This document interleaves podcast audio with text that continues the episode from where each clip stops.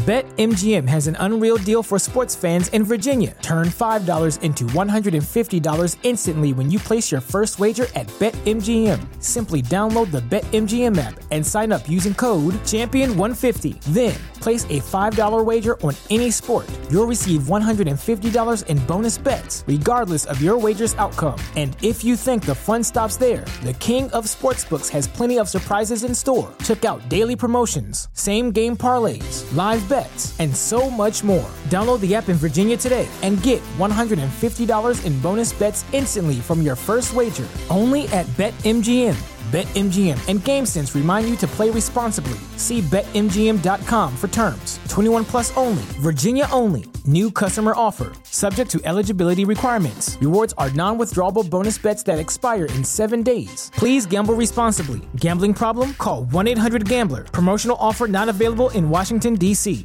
You think I should do like a, a news anchor uh, intro uh, since uh, our episode, uh, our, our gaming is our gaming news? Hell yeah, let's do it. like old school. well, you you got to do the music. Oh no. yeah. You could even just do like a da da da da da. no. You gotta do I it. didn't even know what it was like. Wait, what was it? Like you can just like a just a real quick splash, like a do do do do do. Da-da-da-da-da.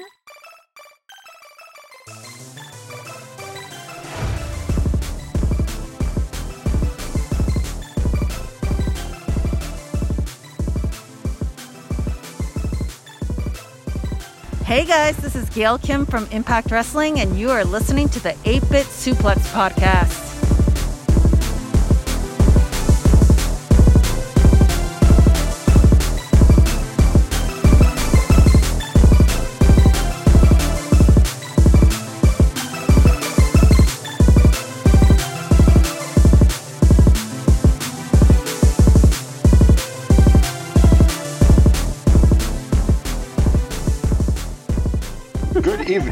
And welcome to tonight's edition of the 8 Bit Suplex on the Social Suplex Podcast Network.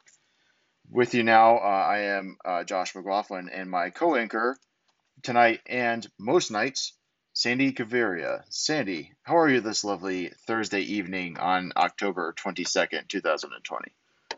Hello, Josh. Sandy here, and our audience. Thank you so much for joining us today. We have a very new special edition of the news today. Uh, hopefully, you guys will be able to follow along. We have some very uh, interesting ground breaking news for you, as well as an overview of the previous Impact episode. Hope you guys will be with us. Yes, and How'd real quick, uh, I mean, that was pretty great. I mean, the camera's rolling, so we'll just, you know what, Sandy, just leave it in. we're just, we're just gonna leave it in. uh, but it was, yeah, I mean, uh, thanks everyone for tuning back in for another episode of the 8 Bit Suplex uh, on the Social Suplex Podcast Network. Uh, we do have a lot to get to tonight. Uh, we have a, a, you know, it's kind of a, a, I wouldn't say dead period for gaming. There's not a lot of new stuff coming out right now as we're waiting for the next console releases. Uh, so, but, we do have some cool news items that are coming uh, your way uh, after we talk a little bit about Impact Wrestling. Of course, it is Impact Wrestling's biggest week of the year, Sandy. We had our go home show for Bound for Glory, and uh, we had Talking Shop Full Cake. Did you get a chance to watch that, Sandy? oh, I did not. You're gonna have to catch us up on that. Well, I definitely would if I had watched it, but I did not either. I did not. oh I did, I- no! I- You're gonna put me on the spot like that? Like, oh, you you can handle that segment. yeah, right, exactly. No, I I uh, ran out of time. Rats, darn! How could I miss such a, an amazing spectacle of free television that was the uh, Good Brothers Taco Shop Full Cake? Uh, we'll get over it, I'm sure, by the end of this episode. Um, but yeah, we have our preview, of course, for Bound for Glory. We've uh, we have our full card shaped up now, ready to go. I'm excited for it. Um, you know, what's funny, is uh, I talked about uh, with my kids that we might be having some people over, and they said, "Well, who's coming over?" And I said, uh, "You know, you know, probably you know, Miss Sandy's gonna come over with Logan, and you know, Uncle Zach's gonna come over." Uncle Zach didn't matter. As soon as I said Miss Sandy's coming over, and Nolan immediately said, "How many days?" So since Sunday, he's been counting down the days. He'll wake up and go, "Daddy, four more days until Miss Sandy comes over. Every Gosh, single my God. day. that is so cute. I love your kids. I can't wait to see them. I know, and we'll have to make sure that we have some cookies ready to go too, and and that they don't eat all of them first, uh, for more reasons than one. Right. More reasons than one, because uh, they they will be bouncing off the walls because uh, Collins cooker Collins cookies don't pull the punch uh, whatsoever on on the the uh, sweet end. Um, but so, like I said, huge week of Impact Wrestling. Sandy, what did you think of the go home show here? Huge. Well, the, the go home show itself, it was very promo heavy, not a Yeah. lot of action. We pretty much have had the card built out for what seems like a few weeks already. Yeah. We pretty much knew in concrete what the matches are going to be last week. So this is kind of like a one last hurrah. Get those promos in, get those, you know, that back and forth in. Like I said, not very promo heavy, very video package heavy, and a lot of the action. And the action that we are seeing is action that we've seen for the previous weeks as we build up to Bound for Glory. Mhm. Um, so it's not my favorite episode in the world. Like I said, it's felt to me it felt like it dragged a little bit, but it's but just like I said, it's just because we already know the destination. Let's just like we're ready. We're let's get there. Saturday, let's go. Right. Yeah. No, I, I, I share that sentiment. And I can't imagine the people that watched the Go Home show for Impact and then kept it on AXS TV and watched uh, Full Keg immediately following. Uh, that just seems like just so much to watch of, of, of what is not a whole lot, like you said, of action leading into Bound for Glory. Uh, we did have a stipulation handed out for Bound for Glory, and that's what we'll touch on first here. Uh, if you recall from last week, we had our uh, five on five 10 man tag team match uh, to determine how, who would face off in the five way match la- this week um, to see who would enter the Call Your Shot Gauntlet match at number 20 and who would enter at number one. And of course, we have that five way, which was the winning team from last week of Heath, Cousin Jake, Hernandez, Alicia, and Rhino. Uh, Sandy, why don't you take us through this opening match here? Um, because I only have two real notes, uh, and I, I'm hoping you have a little bit more to say about it. Uh, but I don't know that you do because it wasn't a very long match. It really wasn't. It was very slow to start. This kind of felt a little convoluted. It was just kind of like, all right, it was, you know, everyone knows their spots and what they're supposed to do. It didn't feel very organic. Uh, I guess is what the what the main thing that I can say about it. But we have to start. We have Alicia, um, Edwards. She comes comes in hot, shoving all of the men, saying, "Do you take me seriously? You don't take me seriously." So shoving them right, Yep. every single one of them. And lastly, she gets in Hernandez's face and just shoves him. He doesn't even move. He has this shit eating green on his face, Mhm. and he just grabs her, picks her up, and places her on top of the turnbuckle. Me as a woman would have been so pissed. I would have immediately just been like, ah, um, Yeah. for not taking her seriously. But Right. she just kind of sat there and was kind of like pouty, like, mm, nobody takes me seriously. So it was cute, her cute little face there. Um, she she stayed on top of the turnbuckle, and then when somebody, I forget who, I think it was Heath who made it to that turnbuckle. Right. Yeah, it was Heath. And she just, yeah, and then she goes in for a rear naked choke, so she's just on his back. So the spots with Alicia, you know, they were they were there, and I feel like they did good, putting her in a position where, hey, it's a small female against these other four dudes. And I feel like the spots that they put her in made sense to how we got to the finish, um, which was he accidentally took a gore from Rhino at the Yeah. end. And Hernandez, oh my gosh, she ate that. Hernandez then schoolboys Rhino, and he will be the number 20th entrant in the Call Your Shot Gauntlet, while Rhino enters on number one. Which, Yeah. as you recall, viewers, the stipulation with Heath and Rhino here is that if neither of them win, Rhino loses his Impact contract. On the other hand, if either of them wins, Heath gets a contract with Impact. So very interesting. Now we have Rhino in at number one. If he's out, which is a high probability, then Heath needs to do the work. Yeah, it's going to be interesting to see where they stick Heath in in that lineup now, right? Because Mhm. we know for sure, like you said, Rhino's number one because of the stipulation. And I don't know how long the Call Your Shot Gauntlet match is going to go. But he, Rhino can't work more than a 10 minute match. So I, I can't imagine that he's going to be in there for the long haul. Um, and you know what? We may even see some kind of heel tendency out of Heath where Heath might take the chance to eliminate Rhino if he has the opportunity. So we have no idea what's going to happen. Um, you know, it, will be interesting to see. But yeah, like you said, uh, Alicia was kind of the one that all the spots were placed around, and uh, mm-hmm. it was kind of designed to make her take bumps but not hurt her. Um, although I will say that gore was pretty hard. Uh, Rhino didn't pull any punches, and you know, Rhino obviously knows uh, Alicia and Eddie, you know, going way back. So uh, for a very long time in Impact, so I'm sure he knew what she could take, and and she oh, definitely yeah. probably she wanted him to do it. Uh, like she didn't because if you want. I, I have a feeling, and you can tell me if I'm wrong, uh, but if you take a spear or a gore and you don't fully commit to it, you have a greater chance of getting hurt. Oh yeah, absolutely. And you know what's so funny? So that always looks so devastating. I can't tell you how many times in practice someone's given me a spear and everyone literally like stops the match like, Sandy, you okay? And everyone's so concerned I'm the only girl there like 99% of the time. And I just come up like, yeah, I'm good. I love taking the bump from a spear. I don't know what it is. Like the harder it is and the, the faster and the harder and the more contact to me makes yeah. it easier for me to take my bump. So I love it. And even though it looks devastating, like you just got killed. Yeah. It, me, it's not bad at all. I love it. So I think yeah. was good. no, yeah, I you know obviously we know Alicia's been in this game a long time. She's fine.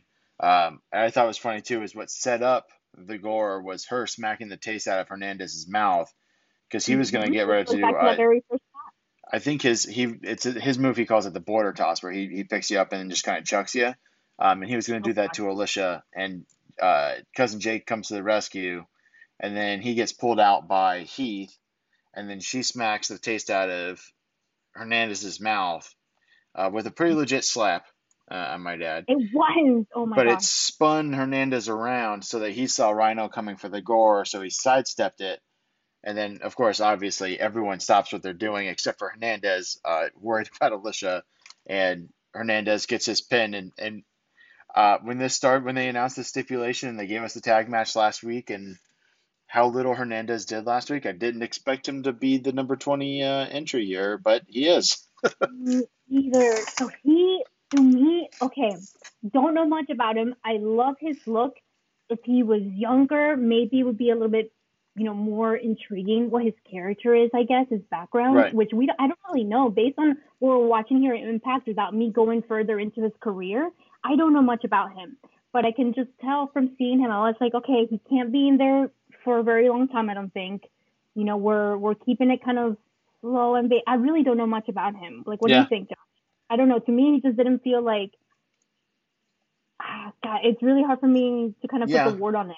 Well, we we saw him do a little bit of work, um, and and when I say a little bit, I mean a little bit because this match didn't even go five minutes bell to bell. Um, mm. so, so the, the amount of effort that he put forth, um, I think he did a, a, good job kind of getting a little bit physical. Uh, I think he did uh, a toss that was decent, but yeah, I mean, uh, well, and look, when you do a, a, gauntlet match like you know Impact does, where it's over the rope and then you know yada yada, um, that protects a lot of workers. I mean, why do you think that all the legends come out for the Royal Rumble, right? because it's an easy way to you get lost in a sea of 15 guys and all you got to do is take one bump down to the bottom really like you know why did hacksaw jim duggan come back when he was like 60 and couldn't walk because all he had to do was go over the top rope and that was the end of his night right yep. bob backlund did it you know you know what i mean i'm just saying hernandez can he can hide in there at number 20 especially um, and you know make an impact you know no pun intended uh, maybe get a you know a couple eliminations and then you know just kind of go from there. But um, anyway, I mean we've talked about this match longer than it lasted, uh, so I think we can move on. I was just about to say, I'm like, wait a minute, we're really dissecting this like five minute nothing. Oh yeah, we're we're really we're really being marks right now, Sandy, about this. So I think we can move on. um, Let's move it along. Yes, and I didn't take a whole lot of notes uh, on the video packages and things. Um, a lot of the backstage stuff, just because I, I think we kind of made the conscious effort last week to not spend as much time on it. Um, and then this week, I felt like there's really only maybe two things that I want to talk about from behind stage. Um, and the first thing is what I believe we get in between this match and, and the next match was the Deonna Purrazzo uh, vignette that we got with her uh, kind of uh, talking about, you know, being the virtuosa and, and kind of uh, setting up the uh, the match for her and Kylie Rae. Oh, absolutely. She Deonna absolutely killed it with her promo. I thought it was very uh, well articulated. She, like you mentioned, she goes into what her character is, what the virtuosa actually means, what what she's trying to do, saying that hey, if you want to, the, the best women's wrestlers are have always been in the Impact Knockouts division, and that's why she came here, and that's why she's the champion. Right. Um, so she, oh man, and she kind of goes into how unstable Kylie is getting. You know how she says that she has all these values, but she completely snapped on Kimberly um, during that interview. She we, she kind of let Kimberly and Deonna get into her head, and that kind of shows her instability. Um, and of course, she's talking about how Kylie Rae, she's just over here, all smiles, all you know, hope and faith, but that doesn't get you anywhere. I thought it was excellent. Absolutely Yeah, it. really good promo work, and, and we'll touch on Kylie Rae's response to that uh, in a little bit. Uh, but I did want to call that out. I don't think there was anything else backstage between these two matches that is worth mentioning, uh, unless you've got something that you want to point out. Uh, no, so we, I, I think it's it's worth noting the uh, Jimmy Jacobs interview with Moose, not because of the actual Moose interview, because Moose was just said he's just not happy. He just yells and Right. leaves like 20 seconds into it, if that. But then uh, Jimmy Jacobs actually gets kidnapped by three guys wearing EC3 hoodies. So then we'll see the follow up on that later on in the show, and that was interesting. Right. It's like, whoa, what the heck is happening Yeah. now? So. That was that was a little bit more of an interesting thing, and, and you're right. We will talk a little bit more about that uh, later on. I, I did actually, I believe, I wrote something down about that, um, just because it was a little bit different um, from what we've seen. Um, but the next matchup um, is well, it's a match that happened. Uh, we knew it was going to happen this week. It was teased last week, and it is uh, Rosemary and Havoc, with the stipulation that if Rosemary were to win, Havoc would have to help her bring back from the undead realm Father John Mitchell to officiate Rosemary and Johnny Bravo's wedding. Um, that's a real sentence I just said. It's a lot to digest. What's going on here? We, Um, we are just so completely baffled because we just started watching Impact regularly. Who knows what the hell happened Yeah, before? I, I I don't. I, I don't have the time to go back necessarily and watch it either. no. Um, but yeah, uh, like I said, it happened. Uh, I didn't think it was a very good match. Uh, It- only goes three and a half minutes long. It's not really, you know, it was only a matter of time. And I think it was two spears and Rosemary gets the win uh, over Havoc. Rosemary, of course, normally does a different move as a finisher, but because of the size discrepancy, uh, it's much safer route to go with the two spears. yeah, and like I said, very quick, straight to the point. It was it was there, part of that whole Wrestle House wedding segment with Rosemary and Johnny Bravo, which we'll see the wedding, the episode after Bound for Glory, correct? Yep, we'll see that next Tuesday. Okay. hmm There we go. So we'll follow up on uh, Father Mitchell then and how he comes back from the dead. I don't know what's happening. right and if he does don't i, mean who knows so uh yeah that's i mean and then of course we, we hear on, on on commentary that madison rayne is not going to be attending the wedding because she wasn't going to anyways but having uh, father john mitchell back she's definitely not going to attend Well, i can't blame Well, her i can't blame her i'm not going to that wedding either sandy especially in these times then- not worth the risk oh no. You're absolutely right. So, but after this, uh, we have the uh, aforementioned uh, Kylie Rae video. Um, I'll let you share your thoughts first. So I feel like Deonna was a little bit more impactful in her promo. I don't know if you agree or disagree. Kylie absolutely killed it too. You know, she she's kind of it's that rebuttal against what Deonna was was saying, and she she met, she said, "Hey, yeah, I did I did kind of snap and my emotions kind of got the best of me, but." She doesn't want to just show people that she's a champion. She wants to be a champion. So when she uh, wins the title, she wants to be the inspiration for a little girl that watches from home or a little girl that could have been ringside and says, Hey, she's cool. She's a new champion. I want to be just like her. And, and, you know, I feel like that's what's so lovable and attractive to, to Kylie Rae. It's, it's Right. that character of like, Hey, she makes us believe. She gives us hope and faith, which Deonna just completely shit on hope and faith, but we still have the hope and faith for Kylie. Damn it. I love her. yeah, no, for sure. So, I thought for me, this was a better promo than Deonna's because it had more emotion. way more emotion and and I've you know and you can attest to this. I've been pretty critical of of Kylie's promo abilities. Um, She's improved so much. This this this run with Deonna has just bumped her up even that much more, and the conviction with what she was saying things, the the presence, the the you know the kind of unsettling quivering that she kind of did in her chair, like the the tears welled up in her eyes. Everything you know, it just felt like it didn't feel like you were watching a wrestling character. You felt like you were watching someone literally relive the horrors of watching their best friend get their arm snapped in front of them, and how much that impacted them. Um, and I I loved it. If you did, if you missed this uh, promo, uh, both of them really by both women, uh, definitely make sure that you go out of your way uh, before watching Bound for Glory to get that full um, that full feel going into that match. I'm sure if you watch the pre-show and AXS, they'll probably show both. Um, Mhm.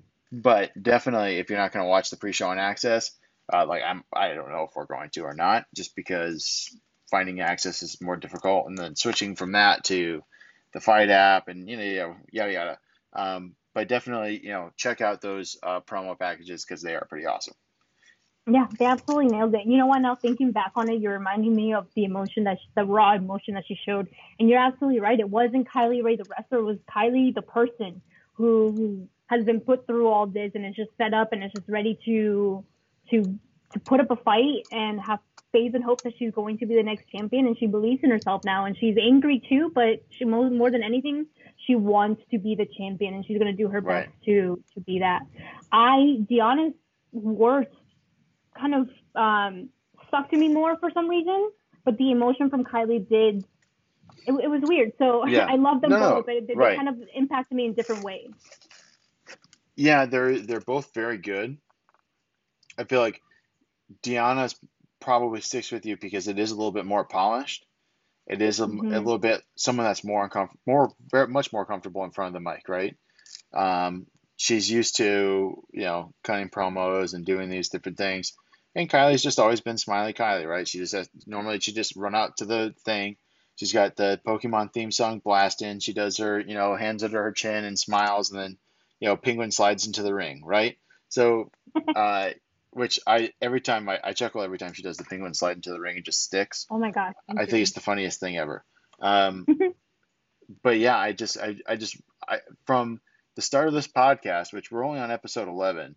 So just to go back a couple months ago to what Kylie Rae was putting out with promos, which were the very generic, uh, you know, uh, word soup that you would see someone's like day one at NXT uh, doing promo practice to now cutting really raw emotional promo videos night and day difference. night and day. So you know, kudos to her. Kudos to Deonna.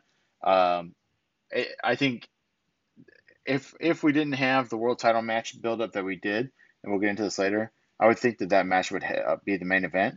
Um, but it definitely should be the sub main event. And if it goes on any earlier, I think that's that's the wrong call. Um, but I I'm I I would I almost personally want it more as a main event than Eric Young and Rich Swann. But I think that's what's going to end the show but that's part of our preview for Bound for Glory. So stick around for that. Anywho, uh, you want to talk about that EC3 promo somehow? Yeah, so we we're we go back to what's going on here with Jimmy Jacobs. He's actually taken on by now two guys. I don't know where the third guy went. Uh, to a shipping facility. I guess maybe it could have been EC3. He got taken to a shipping and receiving facility, we see. And out of nowhere, EC3 gets up on his face, sits down, and confronts him. You know, I think it's really cool. EC3's face is all busted up from last week's confrontation with Moose. He got the hell beat out of him. His left eye is just a, a bruised up mess. Um, EC3 has been so great in these videos and promos, even from before he started doing them in For Impact when he was doing it just by himself after he got freed from the machine that is WWE. Right. Um, the one thing I didn't understand, you know, it's the same thing he's, he's been telling us over and over about, you know, being in charge of your narrative, controlling your own narrative, and that's he's kind of doing that in, in in regards to Moose and saying that he that he sees that change in Moose after all this is happening. But what I didn't get, maybe I missed some things. Like, why is he saying all these things to Jimmy Jacobs though? Like at the very end, he, he finally addresses Moose, but like the entire time he's just kind of confronting Jimmy Jacobs, and I'm like, the hell is this guy doing you? Right. Yeah. It, it was kind of a, you know, because I, I think we're seeing that EC3 is not as put together as he's supposed to be, right? Like he's he's acting like Moose is the crazy one, and uh, it turns out maybe they both are, right? Because he is definitely laying into Jimmy Jacobs quite a bit. And then uh, kudos to their makeup person because that was a very believable uh, black eye face it was. uh, on EC3, not Jimmy Jacobs. You know, can't can't touch that pretty face. Um, but yeah, no EC3. I mean, I, I it's going to be strange to see what that match is. I still don't know what it's going to be. I mean, I Mm. is it going to be shot the same way that all the Moose Chronicles have been shot, or is it going to be shot like, you know, a wrestling match in the middle of the woods? Who knows? Who the hell knows? I guess we'll see on Saturday, but I guess the Moose. Chronicles will come to an end because didn't EC3 make his uh, Ring of Honor debut this, He- at the taping? He did, and I didn't get a chance to watch it. Now, I, I know that this has been rumored for a while that EC3 was going to be showing up in ROH. I don't know what kind of relationship ROH has right now with Impact. I don't know what kind of contract situation EC3 is in. Uh, I know Deonna was just announced this week that she signed a long-term contract finally with Impact. This whole time she's been on a per date, you know, uh, deal. Um, so uh, take that with what you will about you know what you think is going to happen Saturday.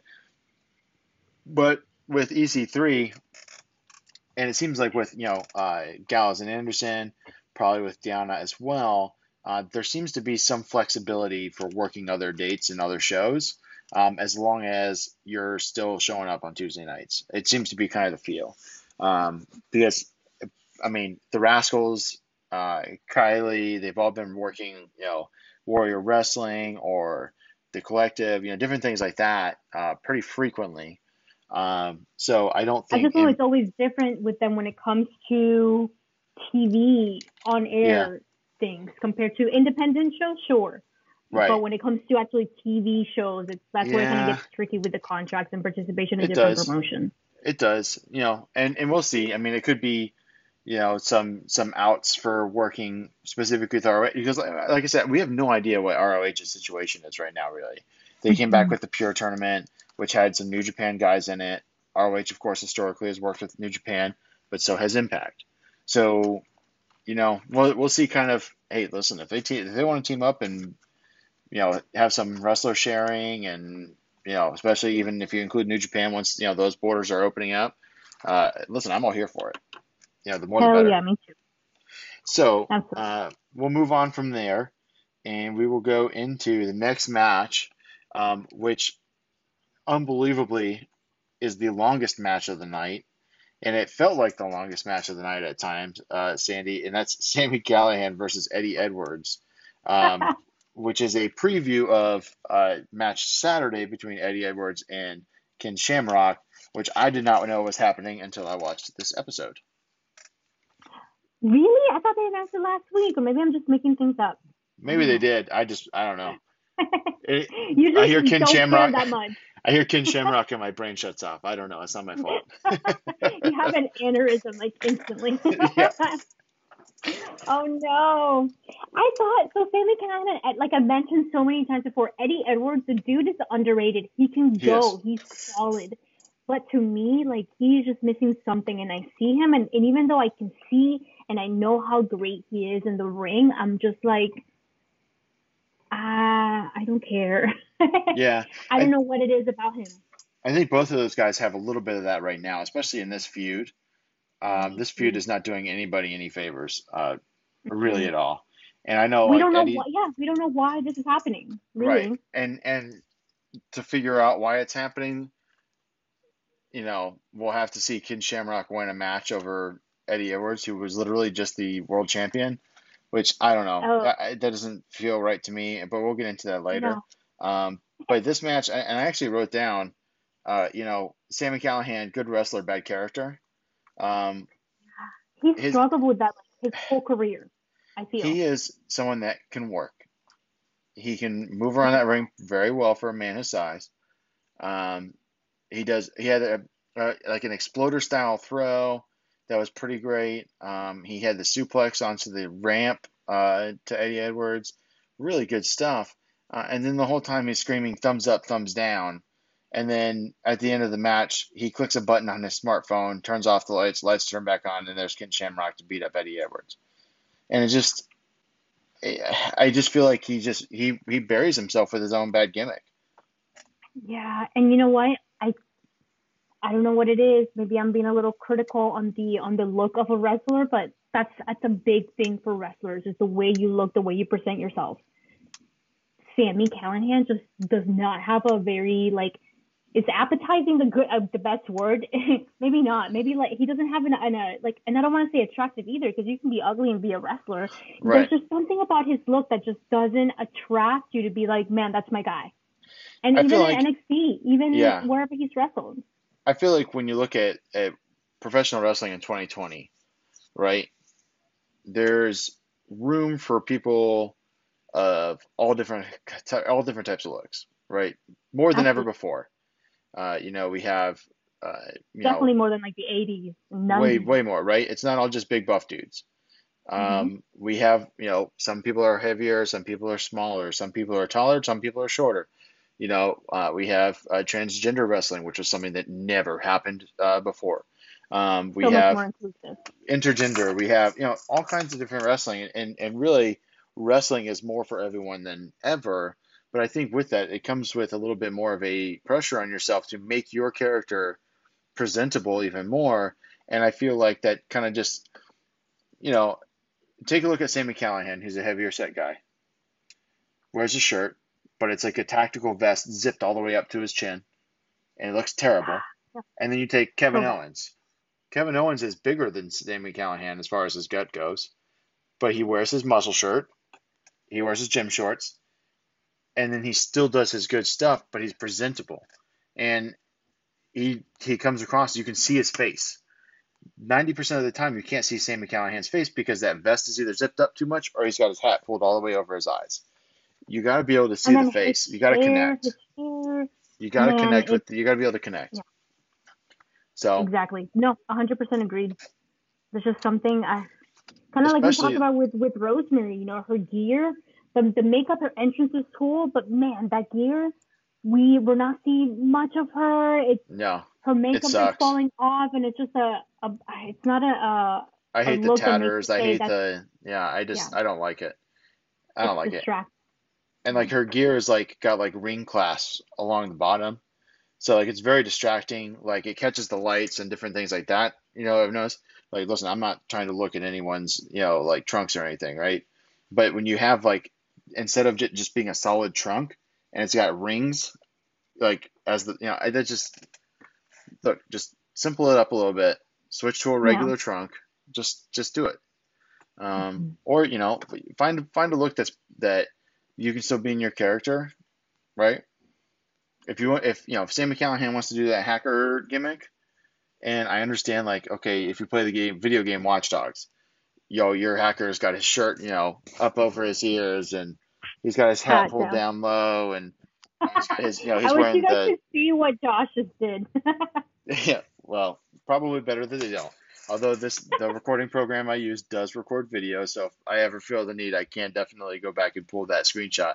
Um, but yeah, I mean, it's you know, it, he, he kind of looks like a turtle man, but not in a good way. Yeah. No, dude, I totally agree. It's this is something, you- and then of course putting these two guys together, and I think the one the one big thing for their feud is that incident that happened a couple of years ago. Actually, I don't even know how long it was, where Right. Sami hit the chair with the bat and it ricocheted and it busted up freaking Eddie Edwards' face. Right. You know, I, I don't know if you noticed this, but th- there was a weird pause in commentary when Josh was discussing that baseball bat chair incident. He started going into it, and then it just got completely cut off.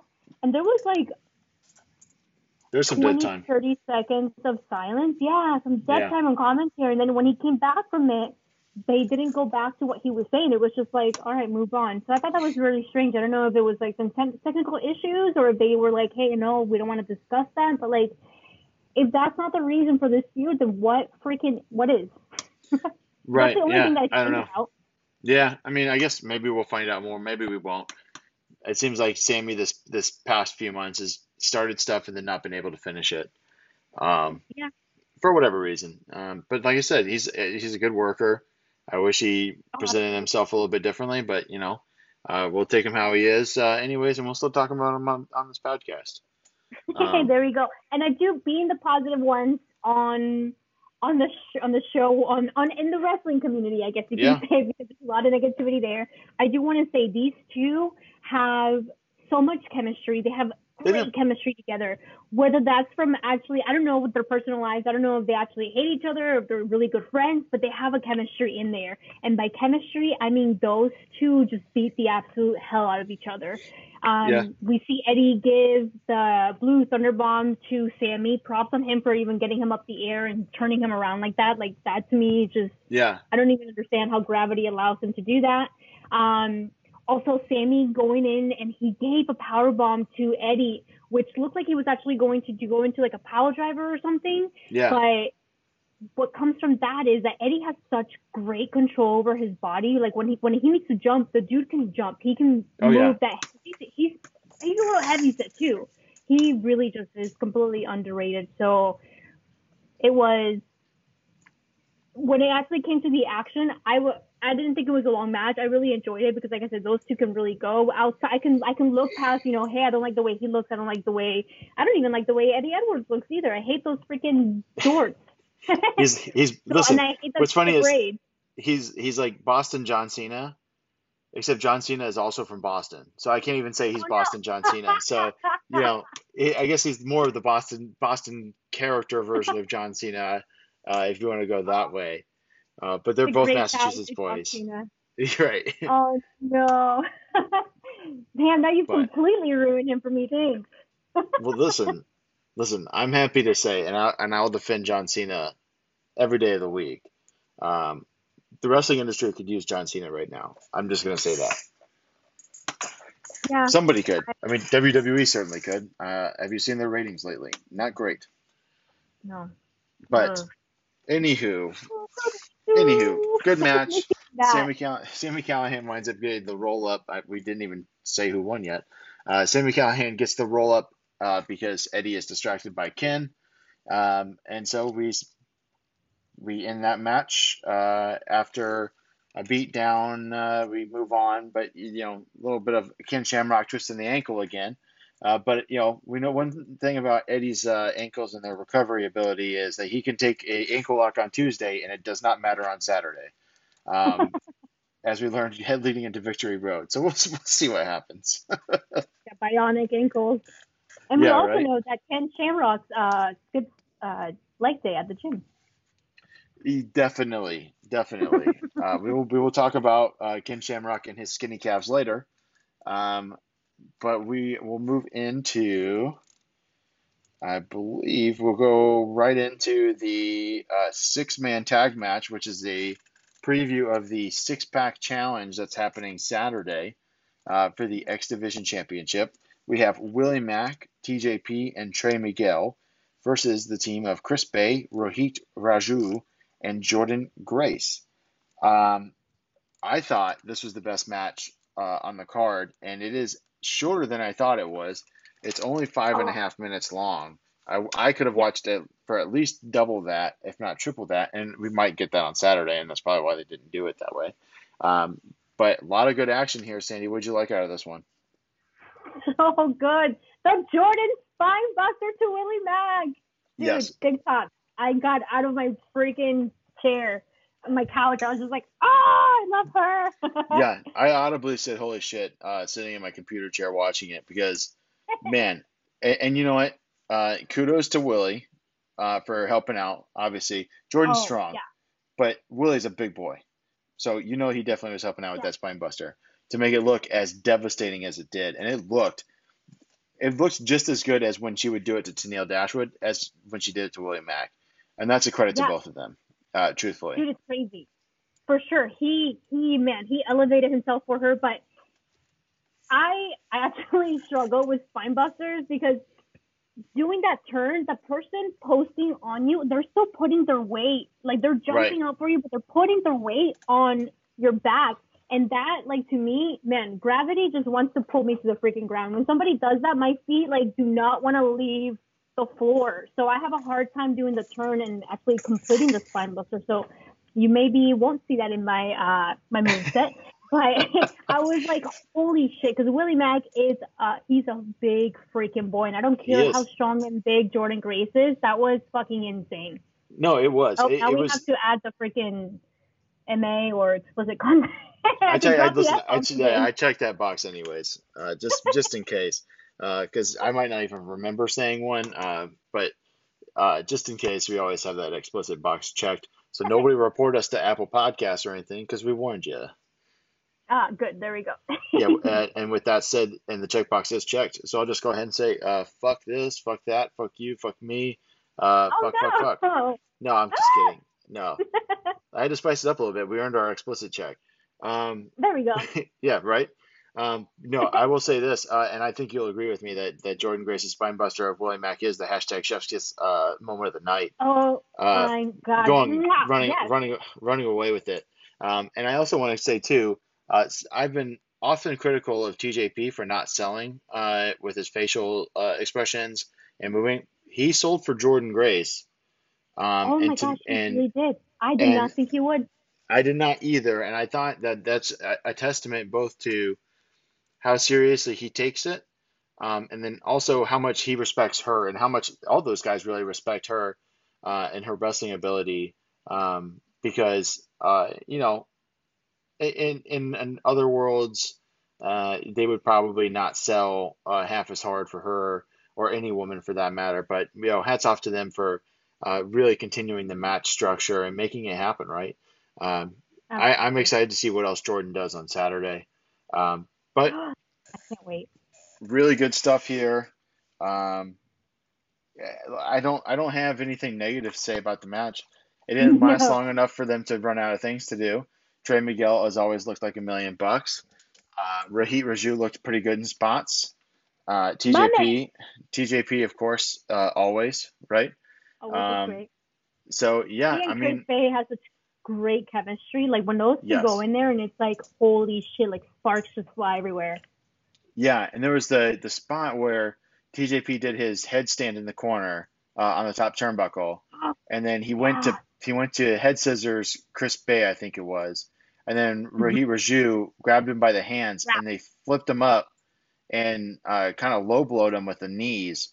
That was a pretty interesting move there. I, I don't know that I've seen that, and I don't know that anyone would attempt that besides TJP. Um, but pretty solid awesome. stuff. Yeah, I mean, really good stuff all around. That I mean, that match is really shaping up. Uh, I think to be what is most likely the night, uh, the match of the night, just because there's just, I mean, six awesome wrestlers uh, all at once. Yeah, it's a, it's it's going to be blinking. You'll miss something good. I think. Um, Mhm. Oh, it's gonna be so uh, good. Yeah, and you know what? This next match uh, was a little bit of a disappointment to me here. Uh, with our main event, we have the Good Brothers versus the North, and we are both big fans of the North. Uh, both of us uh, for opposite reasons. You for Ethan Page, me for Josh Alexander. Um, but you know, I man, I I wasn't really into the match, and then it of course ends in a no contest, um, which I absolutely like. They really don't want to beat the Good Brothers at all, but they also No. didn't want to beat the North leading into this match uh, for Saturday. Um, so you know, it was okay. It had some good spots. Uh, I I will say, you know, Gallows and Anderson are continuing to work hard. Anderson, uh, you know, tried to one up Jordynne Grace with the spine buster. Uh, of course, I don't know that he did in this night. Um, but you know, nice to see good spine busters always. yeah, Um, holy shit. His his the spine buster is elevation that he's able to get on hands. Yeah. Oh my gosh, there the snap on it. I feel like Jordynne Grace didn't have that snap because I mean, can you blame her? The guy was fucking much larger than she is, but she was still able Right. to get the little snappy in there. But yeah, his his snap on that turn and that coming down is unbelievable. Yeah, I mean, you put Karl Anderson on the short list for for best spine buster, certainly. Um, For sure. but yeah, I mean, I don't know. It had some good, good action. Of course, all the tag teams come out afterwards and just start brawling because, you know, hey, this is professional wrestling, and that's how we end our go home shows. Uh, what do you think of uh, our main event here, Sandy? You got anything to add to it? No, I felt exactly how you just felt. It was it wasn't a bad match at all, but you know, we we we've seen these teams go at it for weeks and weeks and weeks since mm-hmm. Slam Slammiversary. And since we started doing this podcast, I mean, that's pretty much around the time that we started our show. And right. we've seen them, they haven't gone against anyone else. They've, it's only been them. And so we, we, we're, we're, we're ready for this blow off. We're ready to either get any chance or just have this you know, feud be over between them. And so this kind of just felt like, oh, here we go, just one more, the North and the Good Brothers. Let's let's just do this. I wasn't surprised at all when this ended in a no contest. I was not surprised at all that Austin, Austin and uh, Fulton and the Motor City Machine Guns came out, and then it's a brawl. Of course, that's what it had to happen, especially when you have this many guys, many teams in one match right. for a couple of titles. Wasn't surprised at all. But like you said, it was just kind of like, all right, let's just let's just we're freaking ready for Bound for Glory, man. Let's let's go. yeah, no, I agree with you.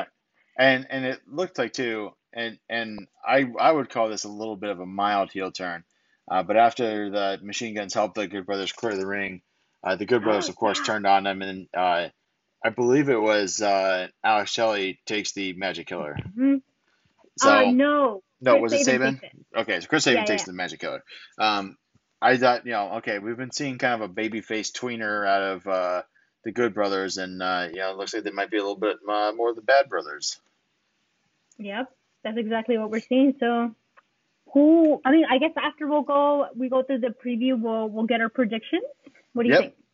I yeah. yeah, you know what? I think that that ends that episode. Uh, that was the go home episode, and we'll just jump right into um, the Bound for Glory card here, and I'm going to go um, in order of what Impact's website lists, if that's good with you, Sandy.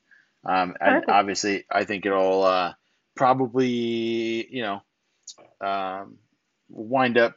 We'll, we'll the the matches will get more important as we go along. Um, so yep. first up, we have the Call Your Shot Gauntlet match. Two competitors start the match after a time interval, of course.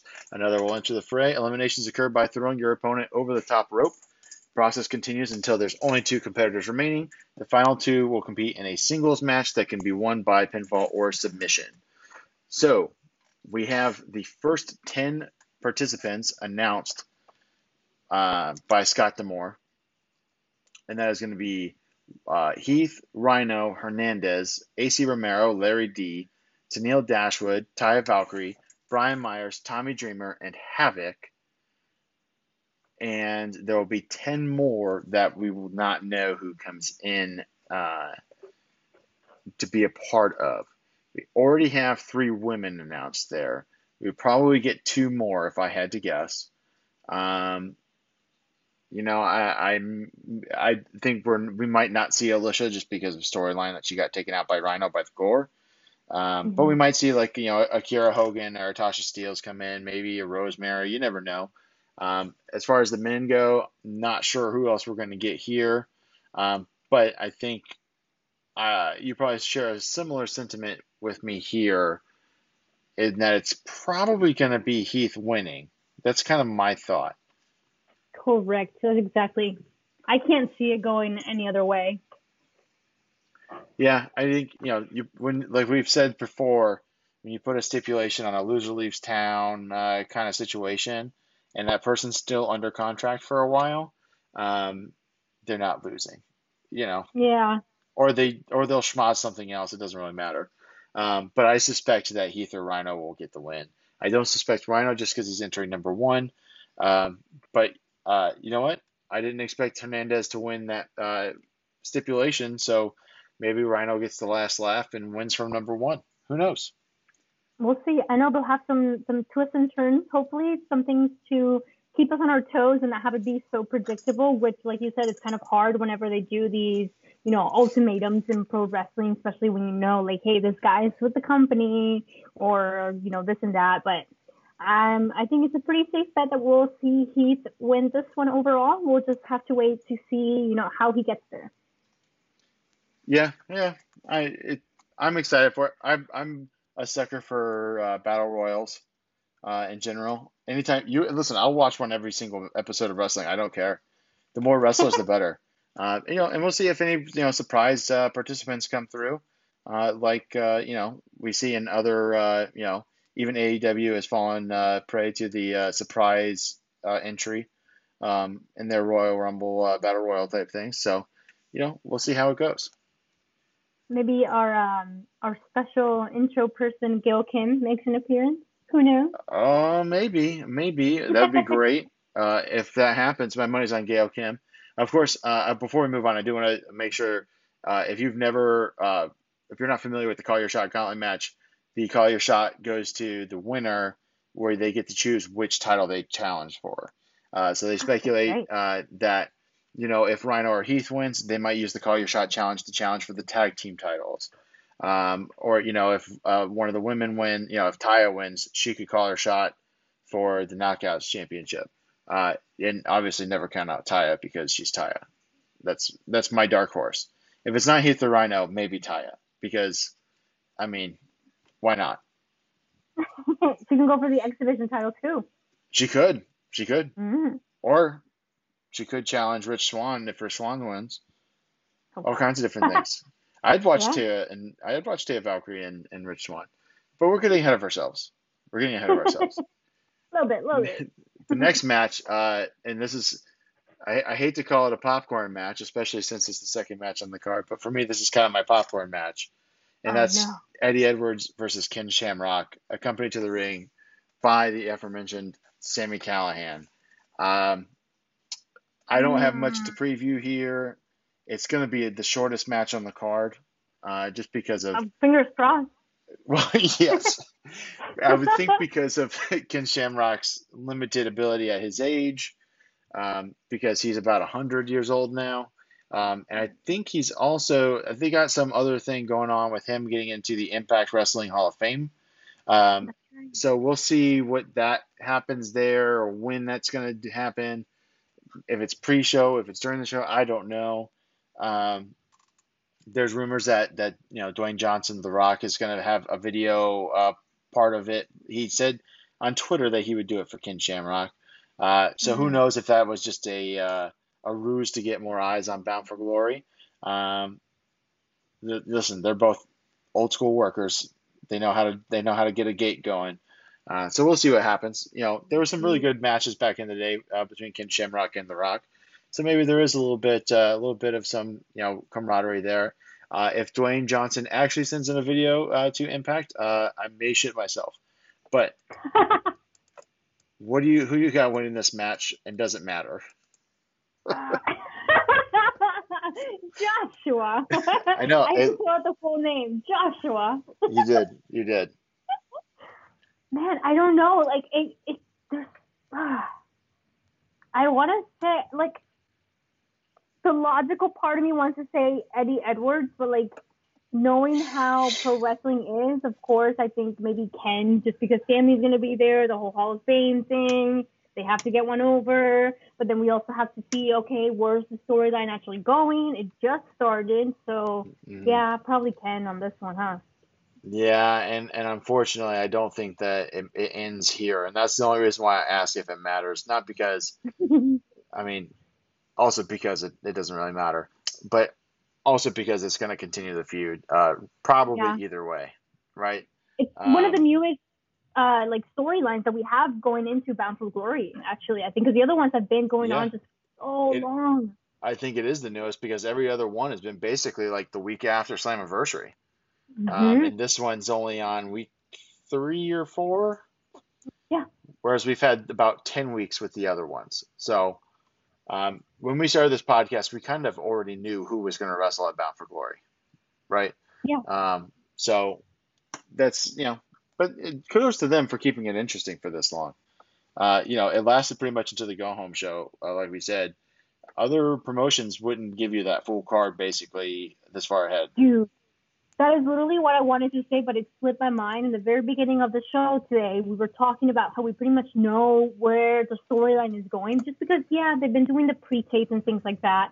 But hey, you look at WWE, those go home shows are so important because that's the day I feel like when they actually finalize their card and what they're doing for their pay per views the following Right. day or the day after, whatever the hell it is.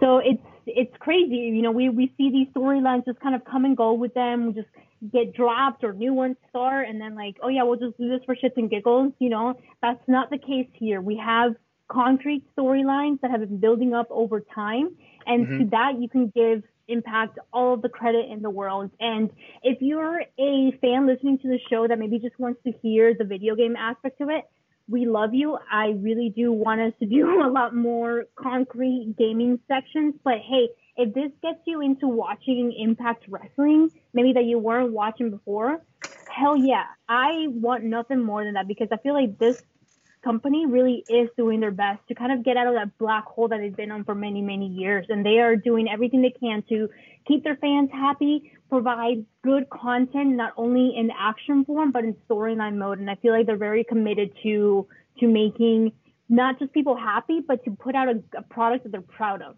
And I am proud to be able to watch it and talk about it with you and share it with you guys listening. Yeah, no, I That is my heartfelt moment of the week. yeah, uh, ditto. I don't. I can't really add to that. Um, so with that, we'll get into what is uh, probably the most interesting uh, match on the card, and that is uh, in an undisclosed location, EC3 versus Moose in the conclusion of the Moose Chronicles. The Moose Chronicles.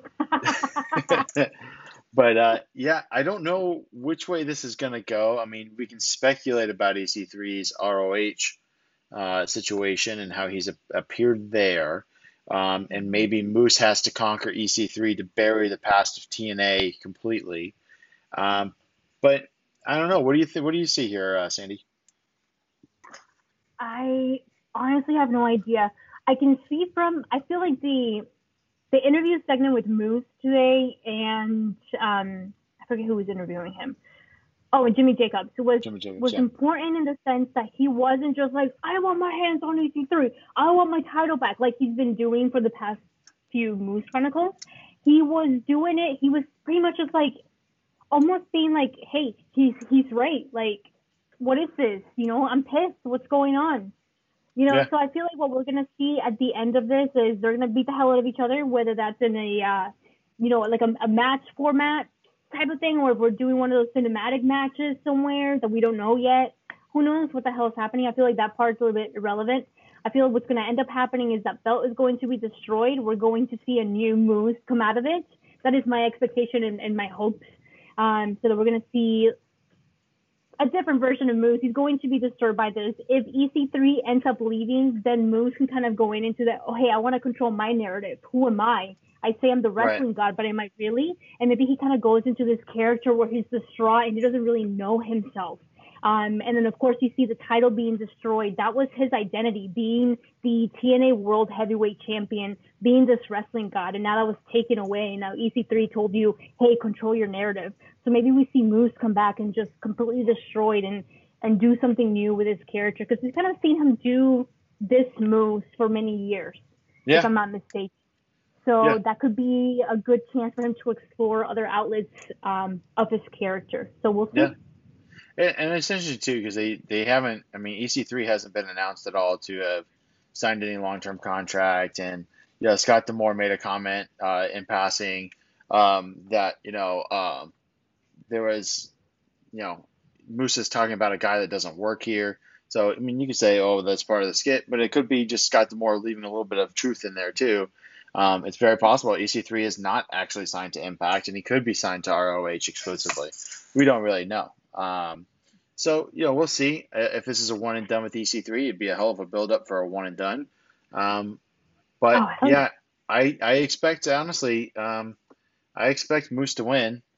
Um, But yeah, like you said, uh, he he'll come out a changed man afterwards, uh, or Yep. he'll be invigorated. title and- ultimately or, yeah, I think the title's getting destroyed no matter what. I think that thing's Mhm. done. Um, so I mean, we'll see. We shall see. I'm excited about it. I feel like they've done a really good job with the aforementioned Moose Chronicles. Yeah, I mean, there's been good production quality. I mean, obviously, we know Yeah. TNA uh, back in the day, of course, uh, gave Matt Hardy the creative freedom to do uh, all the Hardy compound stuff and and do the Broken Universe. So uh, they've they've got a history here of doing good cinematic stuff. So uh, even though Jeremy Borash is at WWE now, um, I think that uh, th- that legacy kind of lives on. I think they'll do okay.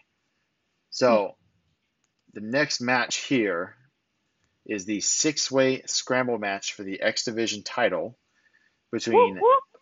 TJP, Chris Bey, Trey Miguel, Willie Mack, Jordynne Grace, and of course your defending champion, Sandy's favorite, her man, Rohit Raju. Sandy, take us through here. Um. Oh my gosh. Who? No, I want to get your prediction first. Oh man, you're putting me on the spot. See, that's why I was trying to. I was trying to Ah, uh, to, to drive this narration into you making the first pick. Um, no, God, you know, I want them all to win. here's the, here's the thing, right? I think I'm so conditioned by WWE that when there's multi-man matches, the champion more often than not leaves the belt. They defend. Yeah. Um, because they can, you know, pin someone that's been taken out by somebody else, or you know, fill in the blank, right? Um, I feel like this could be a situation where Jordynne Grace gets the title. It would cause a lot of buzz. Um, TJP has worked a lot of New Japan stuff, and he could be getting over there. Um, as soon, you know, after Bound for Glory, we don't know. Um, he's been on their American program, uh, New Japan Strong. Um, Trey Miguel, obviously a great choice. Um, it'd be interesting to see, you know, what they want to do with the Rascals long term. If they want to keep him a trio, if they want to kind of keep splitting Trey Miguel off. Um, Willie Mack recently had the X Division title, so does Chris Bey. I mean, I I'm just gonna go with the house. I'm gonna say Rohit retains. I oh, I love you. I love you. That's right, my man, Rohit Raju. I actually, I'm actually gonna say Jordynne Grace. Yeah, I that's that's who my other person is. Um, just because um, she spent a lot of time fighting the haters on Twitter about it, um, and they definitely. My other thing is like I've been I've been told that when they foreshadow something, it doesn't happen, right? With professional wrestling, she she beat Rohit Raju and had the X Division Championship belt around her waist, and I'm conditioned to think I'm conditioned to think that that's not going to happen again. Um, So maybe I lose that programming at some point. I haven't lost it yet, and that's why I'm going Rohit.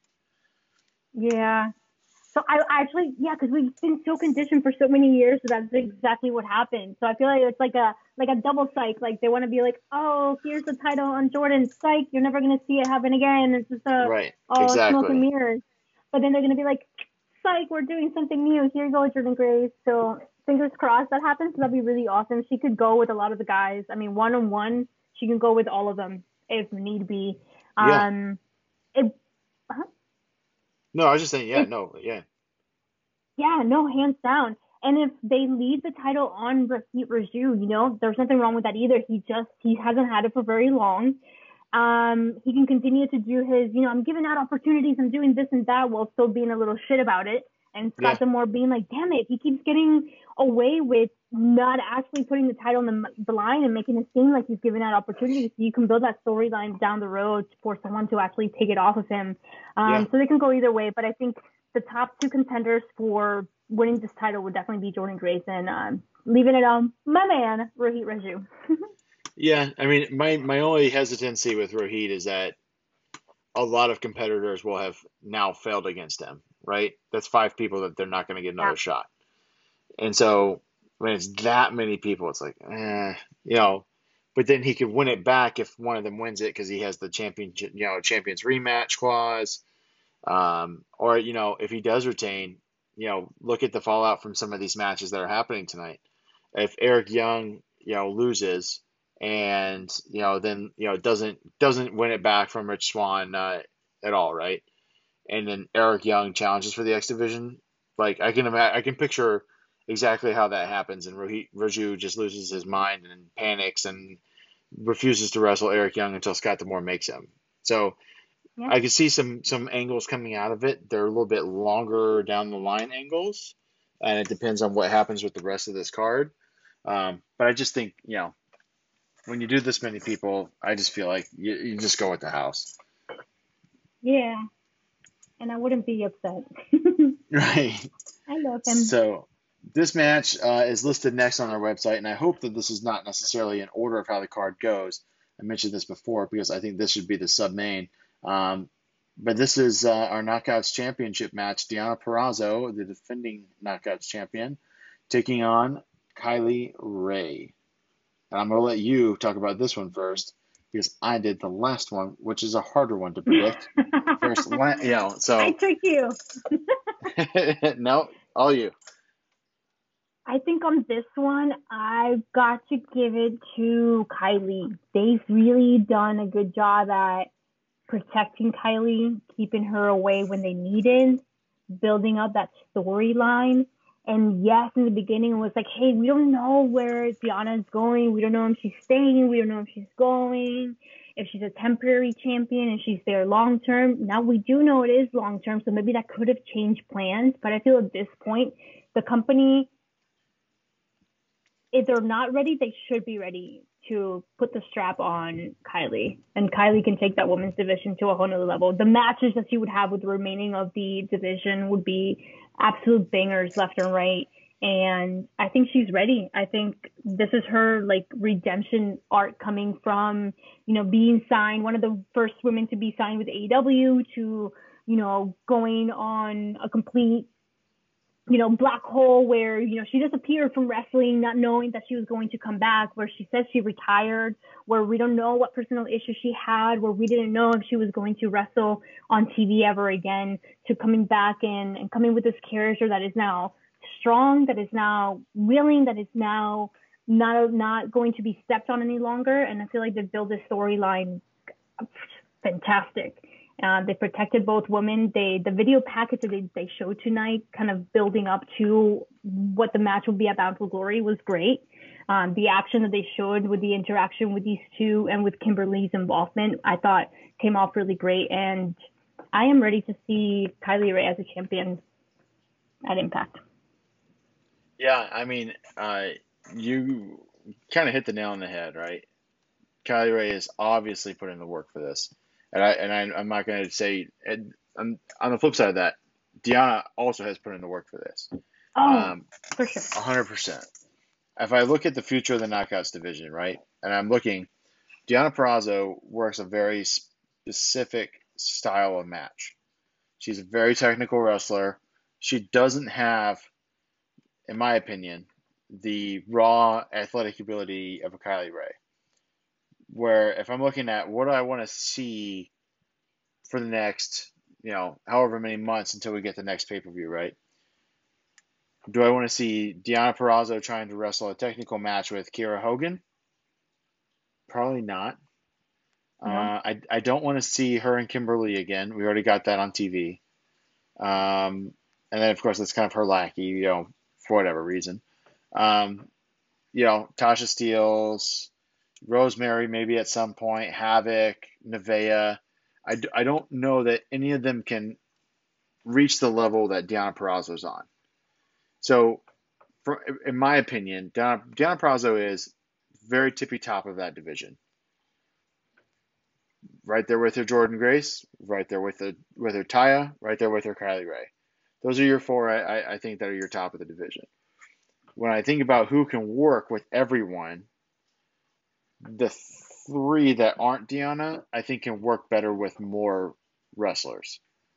And that's not because Deonna's not good, but because she is really good. Um, Mhm. like I can't imagine trying to watch not not that this would be painful, but I can't imagine what the match between Deonna Purrazzo and Tennille Dashwood would look like. Because Yeah. Deonna works that slow, methodical pace. Tennille Dashwood works the slow pace, you know, kind of, you know, nonchalant thing. Um, whereas I think just the the energy that Kylie Rae brings to the ring, the ability that she has, the the build that they've given her, um, and the fact that we still have Su Yung looming large behind, you know, over all of this, um, I think Kylie Rae will win the championship uh, at Bound for Glory as well. Um, and I think that at, after she dispatches of Deonna for the championship's rematch clause, I think we'll start getting into uh, the emergence of Su Yung uh, coming out of the shell of Susie, and I think that'll be probably Kylie's first big test, maybe her second big test as champion, uh, is to have to beat her friend uh, Susie, um, who when she uh, you know comes back as Su Yung. But we'll see how that goes. Yeah. Hands down, 100% agreed. So, but either way, I wouldn't be mad with either one winning. I just want to be clear with that. I just want to see more Kylie Rae matches. As a, I just want to see Kylie as a champion, and I want to see her work matches as the champion and elevate that division because um, I think yeah. she can do oh, it really well. Absolutely. And like I said, I, yeah. not, I would never say anything negative about Deonna Purrazzo. Excellent wrestler, great person. I've mentioned it before on this podcast. She literally, like at an NXT meet and greet, asked if she could pick up my son because she thought he was the cutest thing ever. Oh. Um, which you know I think he is. Um, but yeah, she did. So you know, there's a picture with uh, Connie, my wife, holding Molly, and Deonna Purrazzo holding Nolan, and I think uh, somebody else is in the picture. Uh, some other, I think it, it might even be, might is it Chelsea Green? It's somebody else is in the picture, not holding anyone. They're just there. So it's like, you know, like okay, I'm here too. You know, but uh, it's a funny picture. I might find that and, and post. BetMGM has an unreal deal for sports fans in Virginia. Turn $5 into $150 instantly when you place your first wager at BetMGM. Simply download the BetMGM app and sign up using code Champion150. Then place a $5 wager on any sport. You'll receive $150 in bonus bets, regardless of your wager's outcome. And if you think the fun stops there, the King of Sportsbooks has plenty of surprises in store. Check out daily promotions, same game parlays, live bets, and so much more. Download the app in Virginia today and get $150 in bonus bets instantly from your first wager only at BetMGM.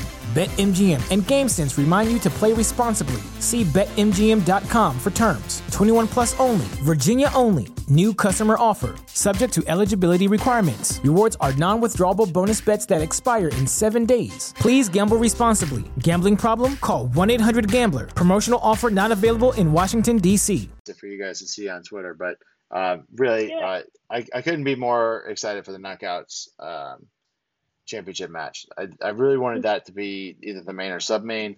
It looks like our sub main, however, is going to be the four way tag team title match um, between the champion Motor City Machine Guns, the Good Brothers, Doc Gallows and Karl Anderson, the North, Josh Alexander and Ethan Page, and of course, uh, Ace Austin and Madman Fulton. Um, this is I I'm not a big fan of four way tag matches. Not a big fan of triple threat tag matches. Um, it just becomes so muddled and confusing. Uh, I don't know if you got the chance to watch uh, AEW this week. Um, Sandy, they had a, a, a big tag match, uh, a four way tag match on that show. Um, and it actually got so chaotic uh, that the referee, uh, Rick Knox, didn't notice um, that one of the wrestlers was completely unconscious in the middle of the ring. I think, and that that's more on the referee than it is on anything, in my opinion. That was rough. That was um, rough to watch. It was really literally like there was a clip. dead body in the match in the middle of the ring. Like, right. hello. He's yeah, clearly not selling I mean, anymore. Reynolds Reynolds was out cold, like bad. And you notice too that the that the blade pulled him over completely dead weight. Like yeah. he he literally pulled him over and it never it never got better. Um, and so I worry about the chaos there. I, I think obviously, um, I mean, Impact doesn't have Rick Knox. No knock on Rick. He's living his dream. Um, but he misses a lot of shit. Um, I feel like this match could be something that gets off the rails pretty quickly. Um, but if it somehow stays coherent and we can keep track of who's supposed to be in, it could stand to be a good match, but we're not just here for good matches. We're here to preview the card and also give predictions. And I have no idea where to go on this one, Sandy. This could go literally any any way. We've seen them go. We've seen these teams go at it for weeks and weeks at a time against against each other individually, all of them at the same time. Oh my gosh, we've seen every single variation of matches between these men for the past few weeks. It's been like all right, enough. Let's get there. Um, who the hell knows who's going to take the title? I feel like this is going to be New Japan style tag matches where the rep is just kind of there waving his arms, like, please listen to me. I'm here for a attack. And nobody's going to pay attention to them. That doesn't mean it's not going to be a great match. There's going to be a lot of action. There's going to be a lot of crazy moves. They're going to give it their all. This is the big blow off. You know, this is what they've been working towards for so many weeks. So I think it's going to be a great match regardless. But yeah, I have no freaking idea who they're going to give it to. Um, I think it's early for it to be on Fulton and Ace Austin, in my opinion. I Yeah.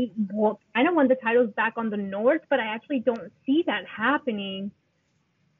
Who the freaking hell knows? I have no idea. This is gonna be a shock to me no matter what happens. Yeah, and, and I'm trying to figure out too, right? Um, New Japan Pro Wrestling. It's funny you mentioned that they are running their uh, World Tag League tournament um, in the next month. So I'm trying to think. You know, we we kind of have some inside baseball that uh, Gallows and Anderson may or may not be allowed to also work Japan. They haven't announced anyone for that that New Japan World Tag League. I would think if they're able to, New Japan would bring in Gallows and Anderson for that to get more eyeballs on on World Tag League. So if I'm speculating correctly, and uh, many people know that I speculate wildly wrong all the time, but if I speculate correctly, I think Gallows and Anderson will probably be in Japan next month because New Japan is able to bring. There's some some rule where employers can bring over their employees as long as they quarantine for two weeks, uh, then they're good to go. Oh shit! I didn't even think about the the precautions for COVID. I was just like, oh, you know what? It doesn't matter if they're a chance for impact. They can still go out there and make it to the last round, semi last round, whatever the hell it is for New Japan, and still be strong. Yeah, so I mean, who knows, right? I mean, I, I don't think they they would win World Tag League if they did go over there because New Japan's not going to send them back to Impact with the New Japan uh, Pro Wrestling tag belts. Oh yeah. But um, I mean, I hate to say that I'm going to bet on the house money uh, again, but I think I have to uh, just because we saw the North be the tag champs forever in a row, um, and then the Motor City Machine Guns have been awesome since they came back. I look at some of the other tag teams that they have in that division. Um, the Rascals probably match up best with those guys. But, you know, if I had to pick, I'm going to go with them. I'm going to go with Motor City Machine Guns, but I'm I'm very not confident about it. Yeah. I mean, they can pull a complete upset and have Ace Austin and Fulton win. You know, they've been hanging up there with the rest of them. I feel just like as a tag team, it's still not the right time, but they could just be like, let's let's do it. And I mean, they can go Yeah. with. Well, can't they go with the rat? Fulton's just so freaking big. I have no idea. They can go Yeah. either way. It, it, it just really depends, and you know their their tag division outside of these four teams is pretty light and and, and numbers, right? Because outside of this, you really you got Reno Scum uh, that are not uh, participating.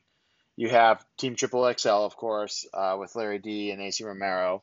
You have the Deaners, um, which I mean, I, those are three teams that are not ready yet uh, to be champions. Um, and then you got Heath and Rhino. I don't know what's going to happen there. I don't necessarily want to see them with the tag belts in 2020.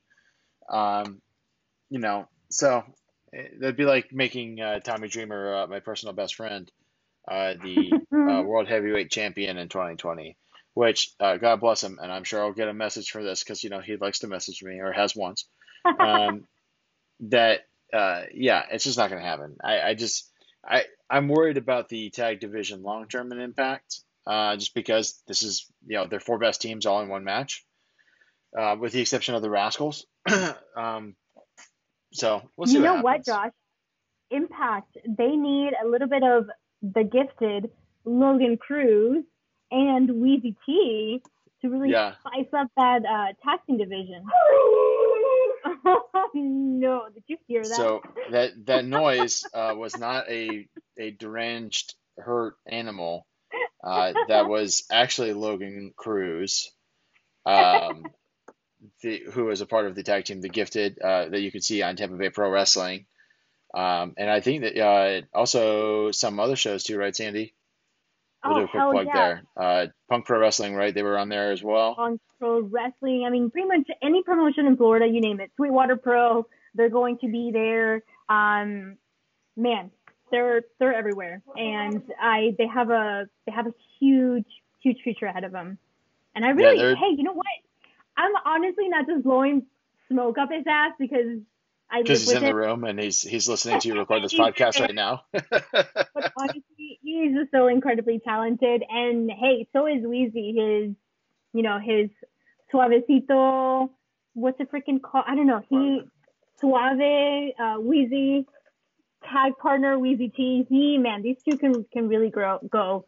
And they actually have a ladder match coming up soon. Um, I can post some details about that on our account so you guys can check it Yeah, out. If you're local, maybe you can go see it um, or on YouTube. But hey, Impact Wrestling, they are great unsigned talent. You definitely want to check them out. The Gifted out of Florida. yeah, And definitely. that's my And plug for the evening. there you go. That's that's our plug. Uh, right in the middle of our preview for uh, Bound for Glory. Uh, but you know what? No time like the present, right, Sandy? It was the, it was there. It was pre- know, and you're right. They do need uh, some new tag team talent. Um, so hey, listen, you know, you never know. Keep working. I mean, a couple of kids. They're they're just youngsters. They'll figure it out. kids. Yeah.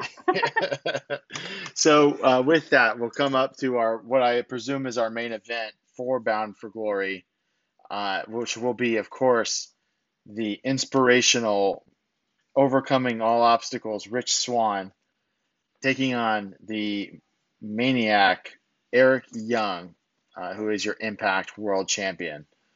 So, a lot of build up for this one. A story that Oh has been has been told since about since Slammiversary when Eric Young was the end the of time. right I was Um, literally just about to say.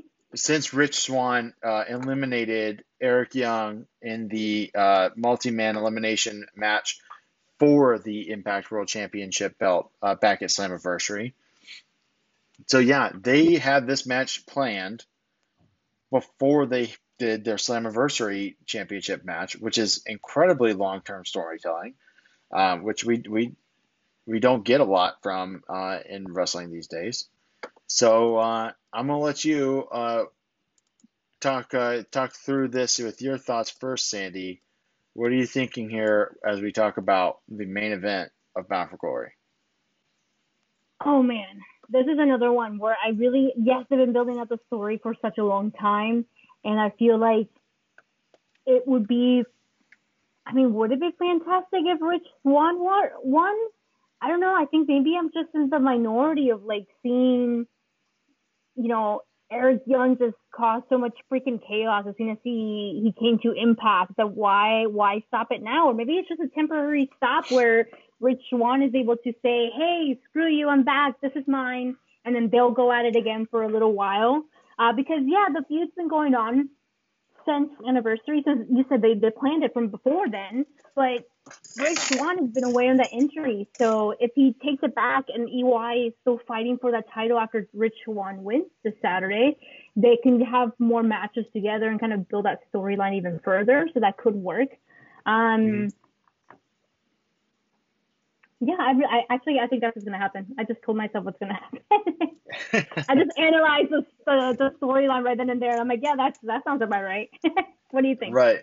So when I think about you know main events of shows, right, and and we've been I, I've talked about preconditioning as a wrestling fan of what we are expected to expect.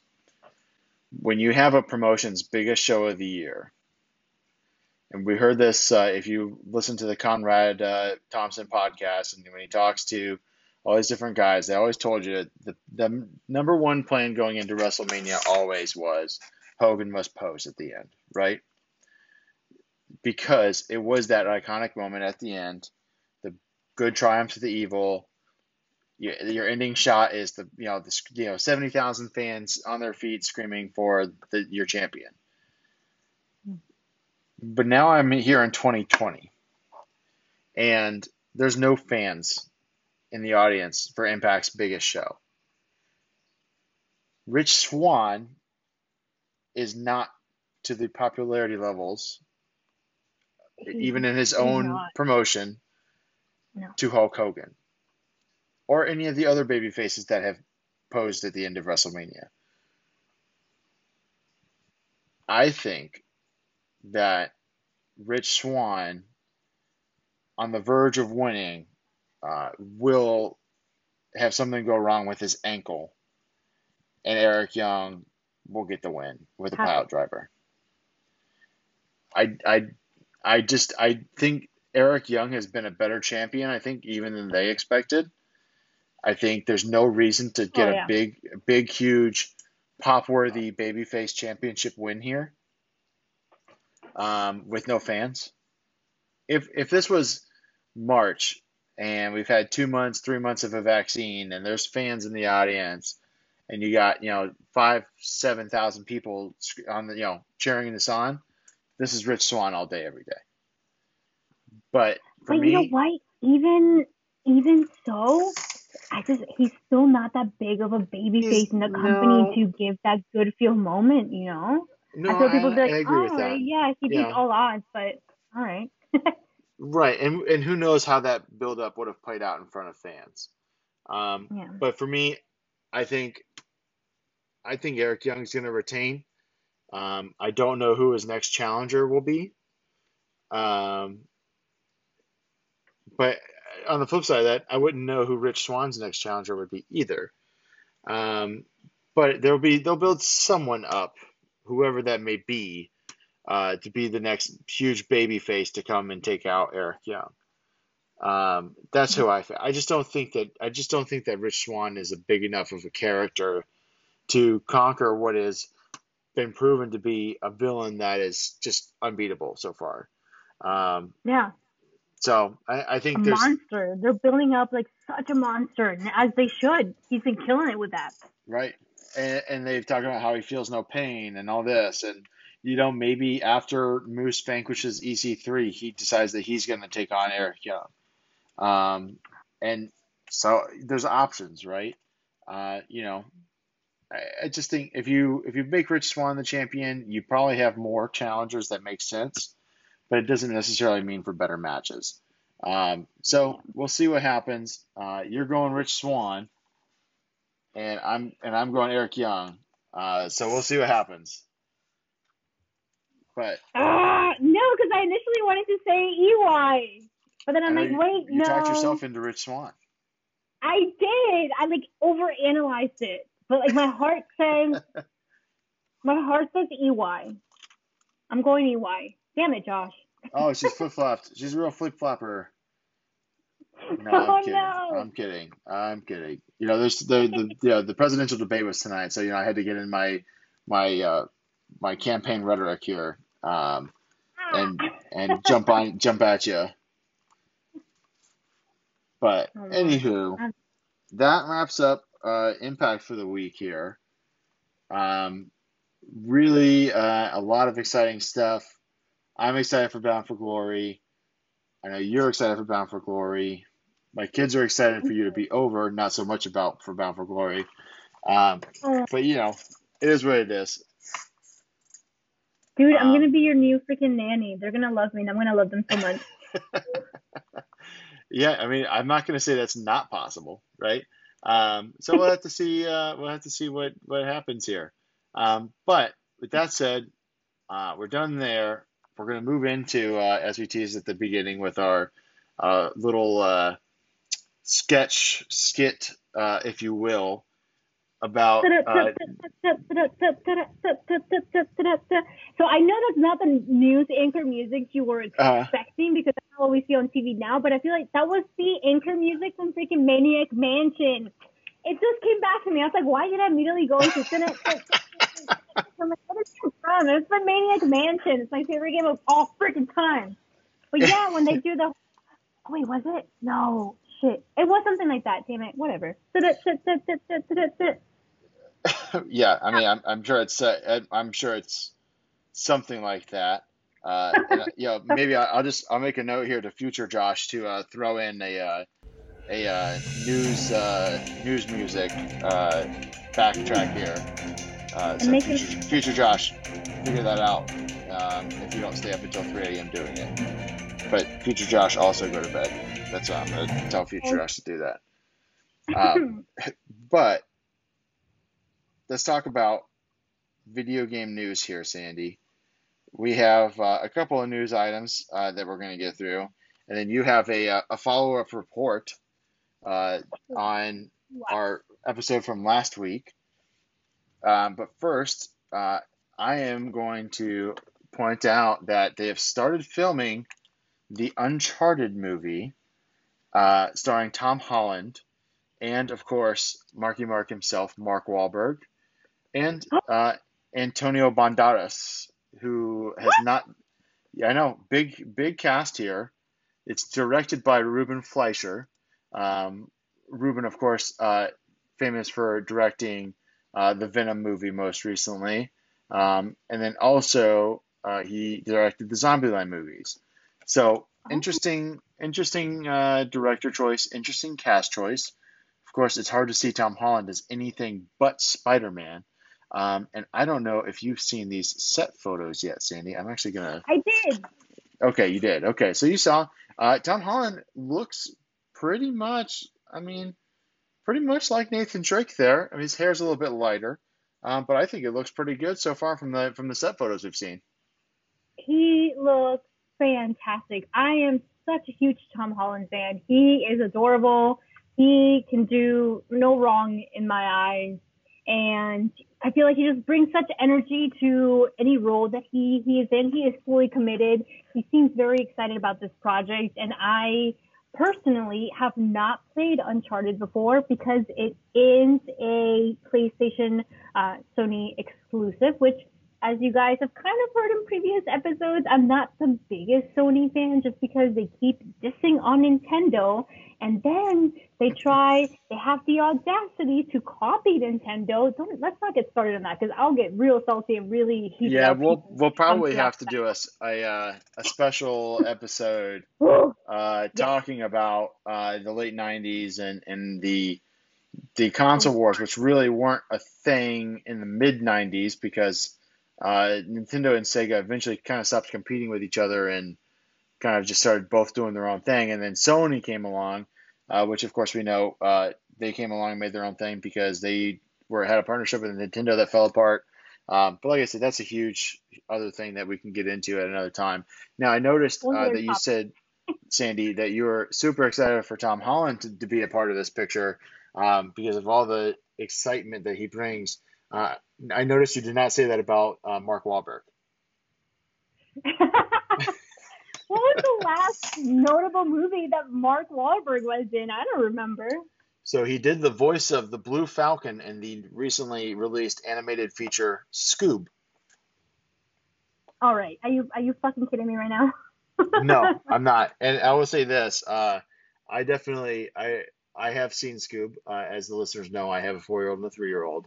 Um, and there is there is a part in it uh, where a character has to like sacrifice themselves, and we had so much crying because you know when you're four and three, you don't know that like nothing's gonna happen to the main characters, right?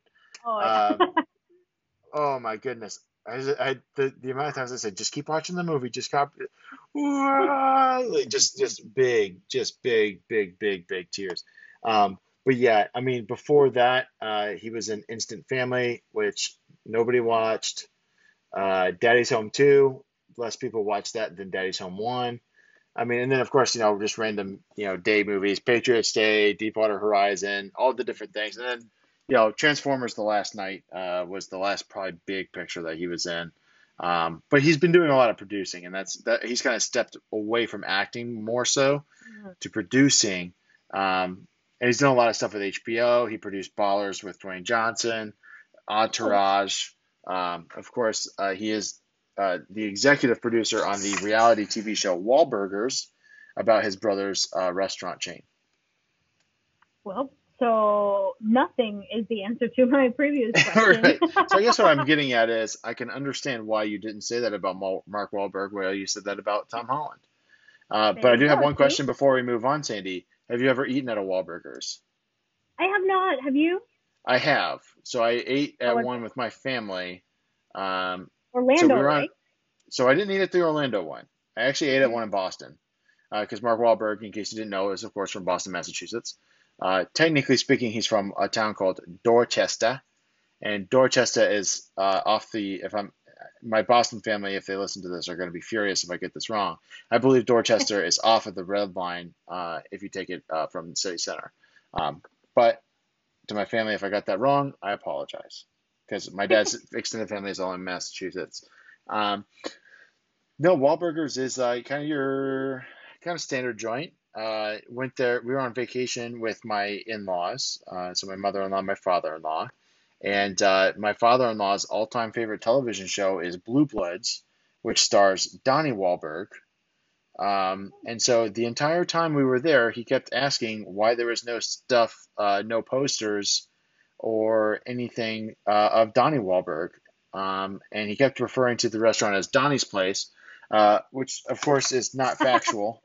Um, and he went as far as to ask our uh, our waitress uh, how many times uh, Donnie Wahlberg had um, been into the restaurant, to which she answered zero. Oh, my times. God. And then I, I, I said the follow up. I said. I said, but Mark has been here a lot, right? She goes, oh yeah, we see Mark, you know, probably once a month, like, cause he just would go in for a beer or whatever, say hi to the staff, you know, uh, that kind of thing, right? And uh, uh, you know, it's not even Mark's restaurant. I think Mark kind of probably started pay, he kind of you know bankrolled it, uh, but Yeah.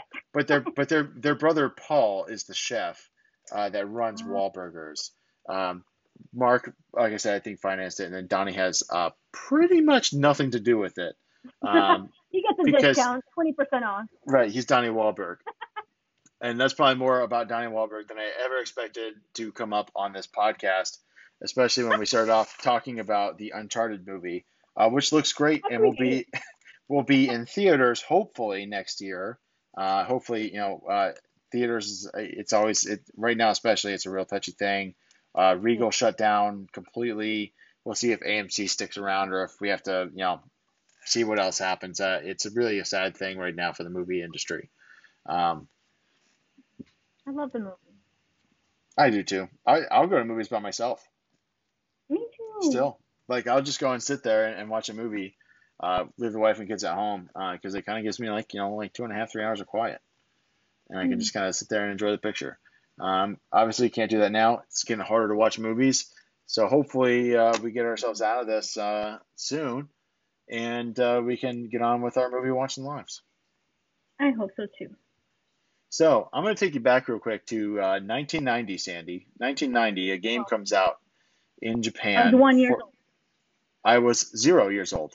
Um, so going back I'm all older the than way. you. I mean, I thought we knew this. I think it's pretty established.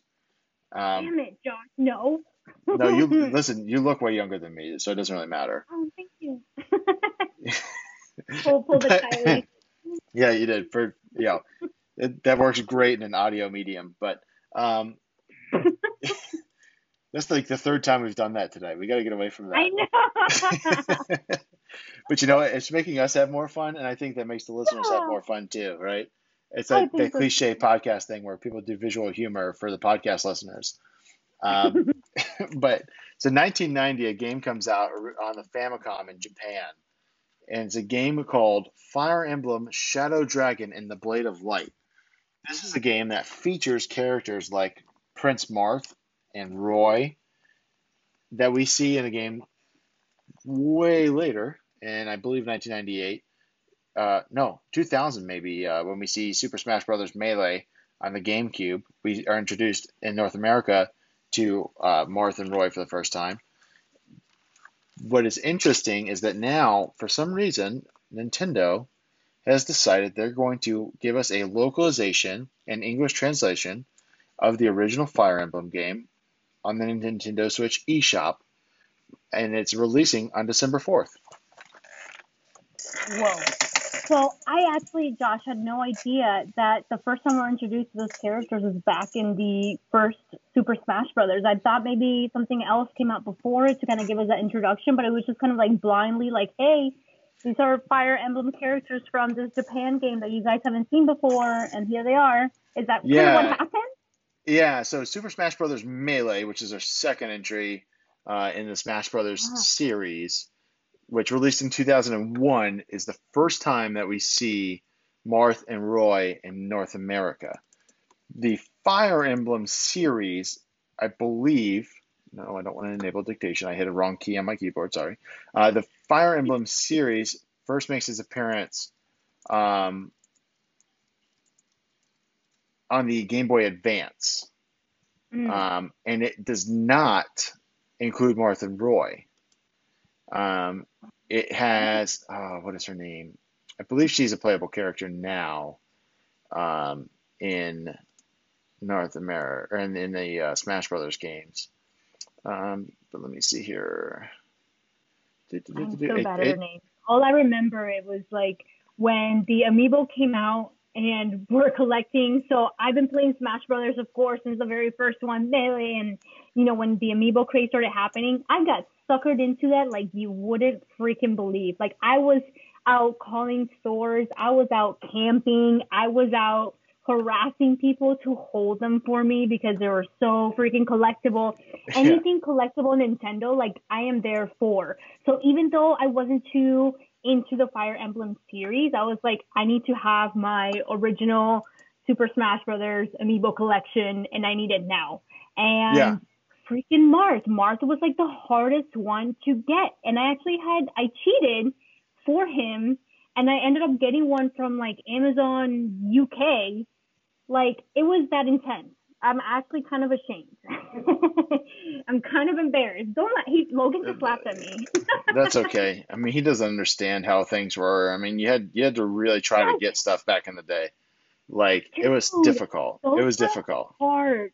Yeah, so I'm proud to say I have my full amiibo collection for the original ones. Um, but never again. That was freaking stressful. Yeah, right. Yeah, uh, Colleen uh, has gotten into uh, trying to find amiibo cards, and oh, I'm Yeah, so happy it's- to not get into that. yeah, I, I- I'm be happy for yourself. Uh, but yeah, no. So the original Fire Emblem game that we get in the United States isn't until 2003, uh, and the uh, protagonist of that uh, game, uh, there's three of them. That's Lyn, uh, Eliwood, and Hector. Um, so completely nothing to do with Marth and Roy that we No. see in the uh, Super Smash Brothers Melee. Um, so for the first time, we are going to see um, at least Marth. I don't know if Roy. I believe Roy is in uh, Fire Emblem, Shadow Dragon, and the Blade of Light. Uh, but we are definitely going to be seeing Marth for the first time uh, here in North America uh, in in the original game, um, and that's going to be pretty awesome. Um, considering this is, of course, a, a game that you know we're talking released in April of two of uh, 1990. So That is absolutely crazy. And they're doing, from what I read here, that it's going to do that weird uh, limited time digital release, right? That we've seen with the um, anniversary of Super Mario, which, I mean, when you think about titles from Nintendo, they are so, oh man, when it comes to their titles that no one else can have, they, they're able to get away with doing these weird sales strategies and tactics to kind of get the the audience kind of buzzing for it when they say it's limited time, limited availability, even though it's a freaking digital copy. Like there's no there's no limit to digital. but they they are so good at pulling this off because I don't think any other gaming company in the world has been able to capitalize on these exclusivity um, titles and events more like Nintendo has their entire freaking career almost. it's insane. Yeah, Yeah, I mean, we've talked about this before, obviously, with, with Super Mario 3D All Stars. Uh, we've we've talked about, you know, um, you know, all, all this other stuff, and it actually, you know, so they're going to release, and this is true. This is kind of cool. So for five ninety nine, you know, six bucks, you can get the digital version of the original. It's just a localization of the original game. Or at retail, you can pay $49.99 for the same game and you might be thinking, well, why would I pay fifty dollars when I can pay six? And the reason why is, is it comes with a quote unquote nostalgic, stylized physical NES box and a replica NES game pack art piece with a protective sleeve. Uh, if you don't know what you know, the the NES uh, game pack cartridges were a weird kind of pop tart shape, um, and they had these little black sleeves that you could keep the games in. Um, and so I'm assuming that that's what it's talking about. Um, and it also comes with a 222 page Legacy of Arcane Archanea deluxe hardbound art book and a game download code. So the game itself will still be a digital copy that you download on the Switch. I can't imagine that it's going to be a very big game because it's an NES game uh, that's just yeah. localized and translated. um, but it also actually comes out with um, a fold out world map, also, uh, just like the old school uh, uh games would come with. And then oh. um, and it comes with a, a NES instruction manual uh, for the game, but localized. Oh my gosh! So if I was a, a fan of Fire Emblem, like to that level, like hands down, that is a pre-order purchase. I'm oh, big time, big like time, that. big time. And I, yes. I, am not the biggest Fire Emblem guy. I've played a few of them. Uh, I, mm. I really enjoy the strategy aspect of it. Um, it's very similar to if you ever played like Final Fantasy Tactics, um, where you have or that. Golden Sun. Golden Sun's the same way. Uh, Famicom Wars, which was later uh, redone as Advance Wars uh, on the Game Boy Advance, similar thing. And actually, Fire Emblem came from, I believe, the same people that made Famicom Wars. Uh, with the strategy, kind of you know building up your army, move this, move that, uh, and Fire Emblem was also like the and really kind of almost remains the only game where uh, if you lose a character on the battlefield, um, and you don't bring them back in that same uh, fight, uh, they're gone for good. So you don't get them back. So they, they have permanent character death uh, in Fire Emblem, uh, which if you play the if you were like me and in 2003 when you picked it up for the Game Boy Advance, you had no idea what the hell was going on, and you go to the next thing you're like. Where's that guy? What happened to him? What the uh, fuck? Yeah. I just killed my main guy. right. Uh, they're gone for good. Now, if a main character died, it would kind of end it um, like that was a game over. So mm. if, if you if you're like, and you can get into these big huge battles uh, in Fire Emblem that take a long time, and then you make one bad mistake with your main character, like you hit someone that has a better counter than you thought was going to happen, and you didn't kill them, or your double strike didn't work. Boy, were you furious! I, I had to put that game down sometimes uh, and come back hours later. It was pretty rough. I am just not a great RPG gamer. Like when it comes to figure, figuring out that battle tactics, you really do have to put some thought into it and be like, all right, what like what is my defense? What is my strategy? What are my attacks? What items do I have? You know, that actually takes a lot of effort in being able to to really kind of get the hang and calculate who you should be using, what you should be doing. And to me, like the only game that I've actually really loved and played all the way through when it came to that was Golden Sun, and that game yeah. kicked my ass. I, I still have it and I'll still play it and I'll still get stuck in parts. I'm like, holy shit, these games are hard, but they're so rewarding just because the storylines for them, especially being a Nintendo and a Japanese game, they put so much thought and effort into making that storyline. Oh yeah. Makes sense And it's so it, it really sucks you in. And I feel like I need to revisit Fire Emblem. I know the one that I bought to kind of introduce me into the game was the one they released on the 3DS. So it was a few years ago. It wasn't the oldest one. It's not the newest one either, I don't think. But no, there was have... one that released on the Switch. Um, oh, okay, okay. Yeah. So I need to. I feel like I need to revisit that. But that's crazy that a game from 1990 is making its first appearance here in freaking America and I feel yeah. like it's a great strategy. It's like, yeah, if you want to check it out, only six bucks on the Switch, go for it. If you've been a fan since you've been introduced to them back in uh, Smash Brothers in the early 2000s, and you've been a, a committed fan, here's all these goodies that you know Nintendo has for you. Right. And I don't know, were you ever a part of Club Nintendo? When I was, when I was not. I was a Nintendo. I, I was subscribed to Nintendo Power as a child. That was kind of oh. like my big thing. Like I, I would beg my parents, like, please subscribe me to this, please subscribe me to this. And, you know, it was like something like uh, 12 or 13 issues, right? Because they throw in the extra one just because. Mm-hmm. You get 13 issues for you know, 30 bucks or whatever it was. And I was like, please, you know, I'll, I'll mow the lawn, I'll do whatever, right? And then my mom had this thing about not letting us mow the lawn when we were children because she thought we were going to cut our feet off. So she would just, she would just do it, right? Um, Oh, but yeah, it was, totally it was- a yeah, it would have been a, No, but I can't believe you were on Club Nintendo. So it was a free rewards program. So every time that you bought a Nintendo game, it came with a little on the cartridge. It came with a little slip that gave you this code, and you would enter that code, and you would get points for every game that you purchased. So it's a completely free program. And the goodies that they would have, I mean, it's still going on today, but they got right. Yeah, yeah. I have it now. Yeah, I have it now. Yeah. It's not as, it's not as good.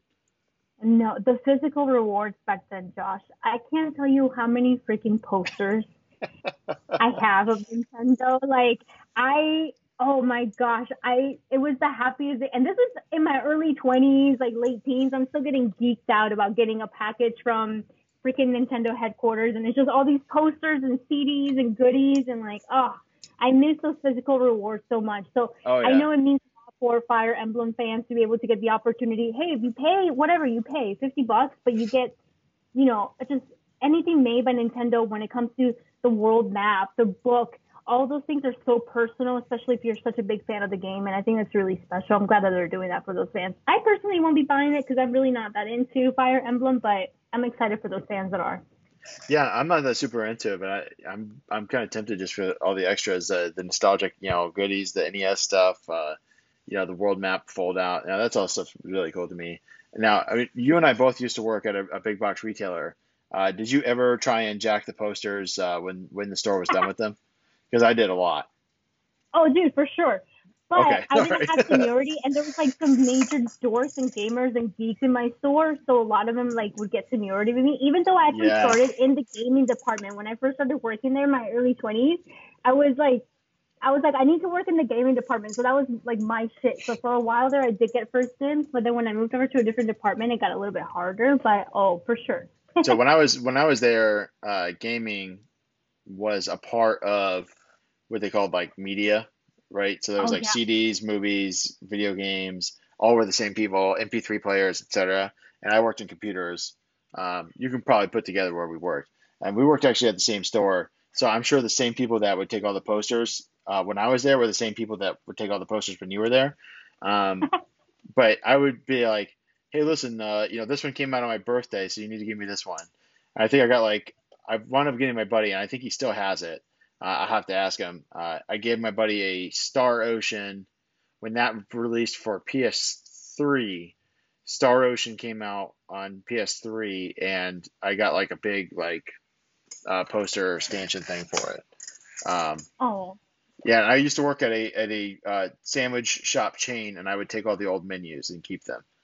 Um, and then I also had a giant cutout, and I mean giant cutout, life size, of uh, Jared, the Subway spokesman, um, holding up a pair of pants. It was literally like Jared holding up a pair of pants uh, over to the side to show how much weight he had lost, and it was about six feet tall. And but I just well, I don't know. I worked there and they didn't want it anymore, so I just took it because I figured I could play some pranks.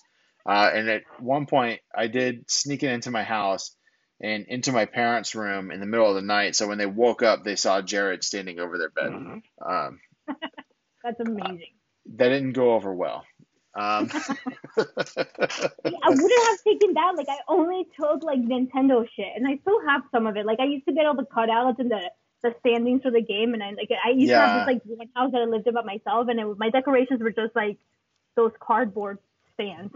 yeah, I, well, I feel like if you were taking Nintendo stuff, you probably had to fight Burgess for it, and that was probably not going to go over too well.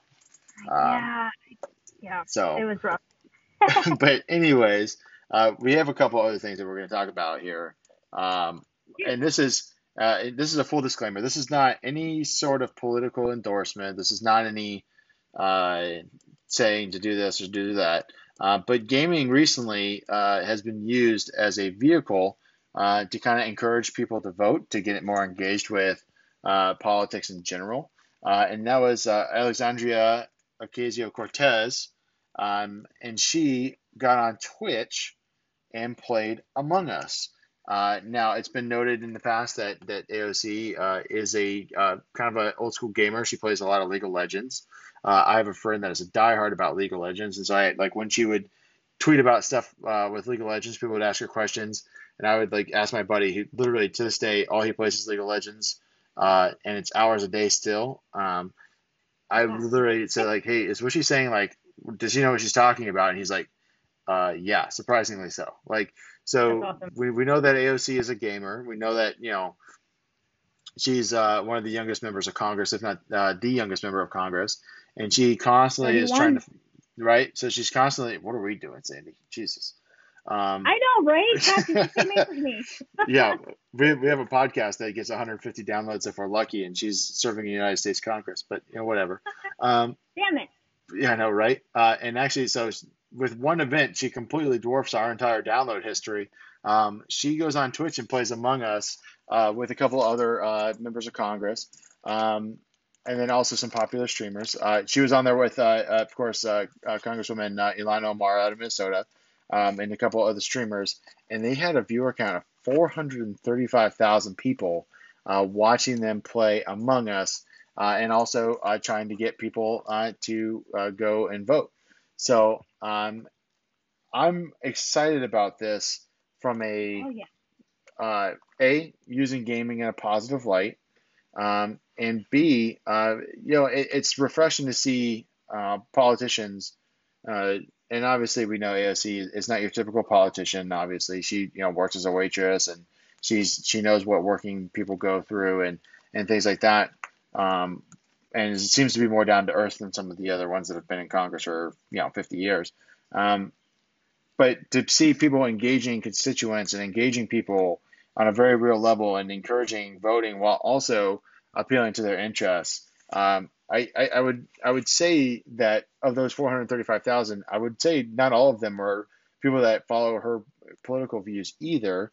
Um, but I think this is a really cool thing, uh, really awesome uh, to get uh, some eyes on a pretty cool game. Uh, you and I have discussed this. We haven't played it, uh, but we might have to now uh, that you know sitting members of Congress are playing it. Um, but I don't know. I mean, what are your thoughts on this, Sandy? So I think it's really interesting. You know, I was reading that, you know, the, the concurrent viewers that she had, that makes her stream one of the 20 most watched streams in Twitch history. So this isn't just like, oh, that day she had really good viewership. Like, no, like in Twitch history. And I think that's pretty amazing. You know, Yeah. this isn't really about what your political party is, what your beliefs are. What the main purpose of this was, hey, it doesn't matter who you're voting for. Get out there and exercise your right as a citizen to vote. And that is the important thing that she was doing here. And you know what? The big takeaway for me is I remember being a gamer when I was younger. I've been a gamer since I was three years old and I had the NES. You know, it's Yeah, been same. it's been a long time. And we since Columbine, since the the tragedy that happened at Columbine so many years ago, it was it was I can't, I can't even remember like early 2000s, late 90s, mid 90s when this I want to happened. say that was 98 or 99. I, I, I can't remember 90s, yeah. exactly. Yeah. yeah so you know when that happened the first thing was okay who can we who can we blame for this who do we who can we point the fingers to and the first victims of that were okay no not victims because of course we don't want to get into that but Right. the first fingers that were pointed at like hey violent shooting video games and it's like no video games actually make us it, it, it doesn't do that to us. Video games are not the cause for, you know, mass shooters. So back then, Right. you know, we had this big stigma on on gaming that it was bad, that your kids shouldn't play video games, that no parent should be should be letting their kids have access to these types of games because it's, it's going to turn them into shooters, it's going to turn them into criminals, it's going to turn them into sinners, this and that. You know, the religion yeah. community came in, and it was just like my I remember my my grandmother didn't want me playing video games for a while after that happened, you know, and and that was a, a real thing. And I was like, no, I'm like I'm just I'm playing Nintendo games here. Please let me play my cute little video game. you know. Yeah, listen. Okay, I promise I won't jump on any turtles at school. Okay, like I promise I won't I won't throw bananas at other people while I'm pretending to I don't know whatever. But you know this is really cool to see. She she understands. You know she's a millennial like us. She's 31 years old.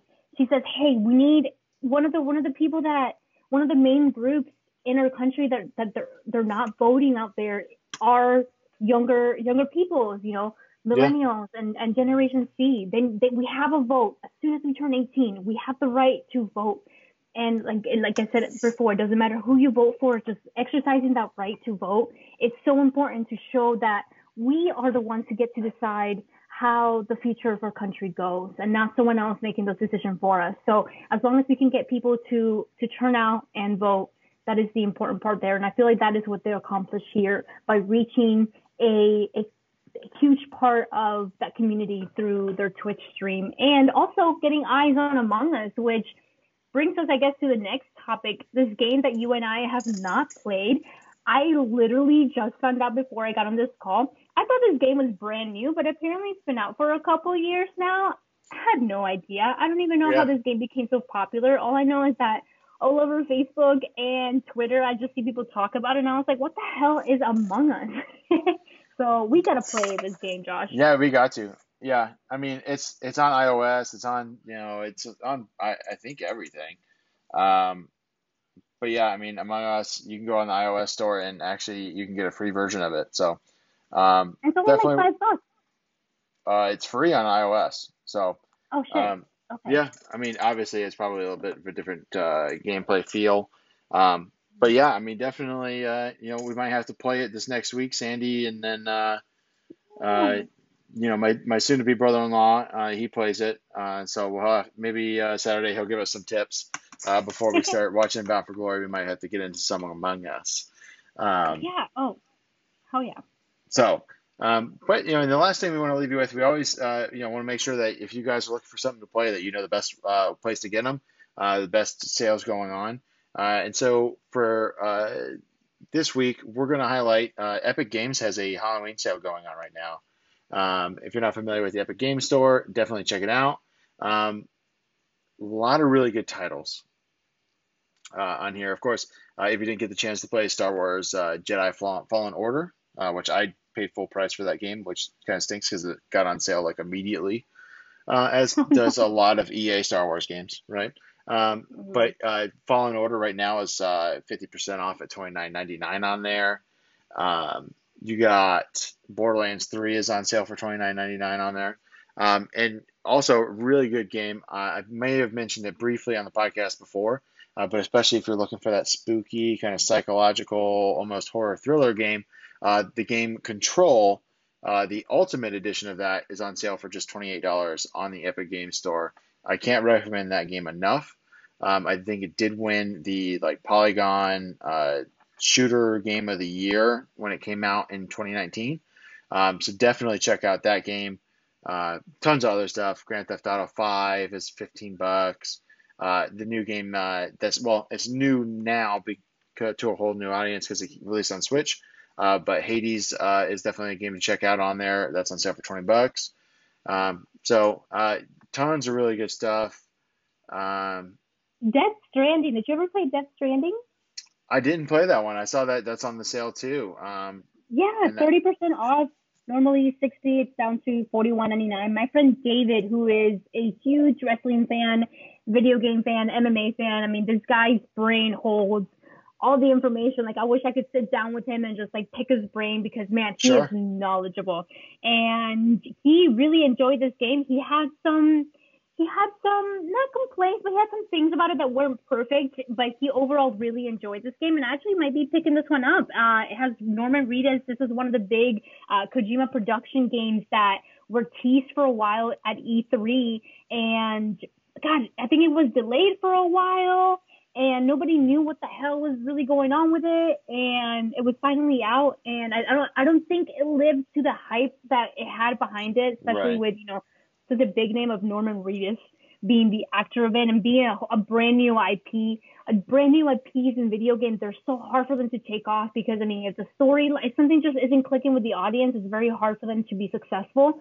That's why I am such a fan of, of new IPs that are able to try something new. And even though it's risky, even though it's not a safe bet to say, hey, you know what, this is a, a known game, people are going to buy this because it's known.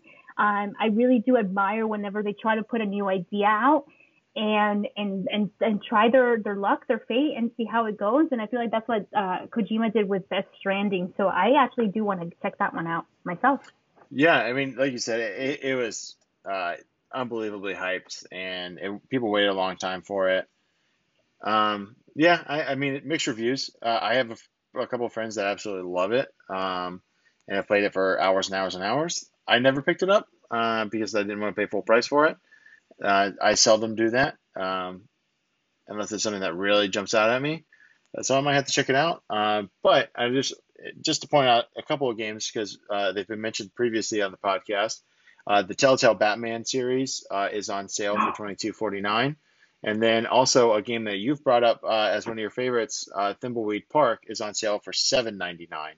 Uh, so sixty percent off on that made, one. Yes, that is made by uh, Ron Gilbert, if I'm not mistaken, who made Maniac Mansion. So it's that point and click adventure game.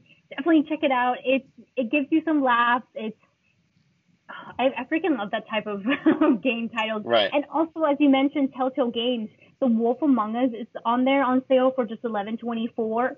That game was a beautiful game. So I think this is the one that came out after their successful The Walking Dead series, which is also on here on sale. So Yep, if you haven't played it, definitely check that one out.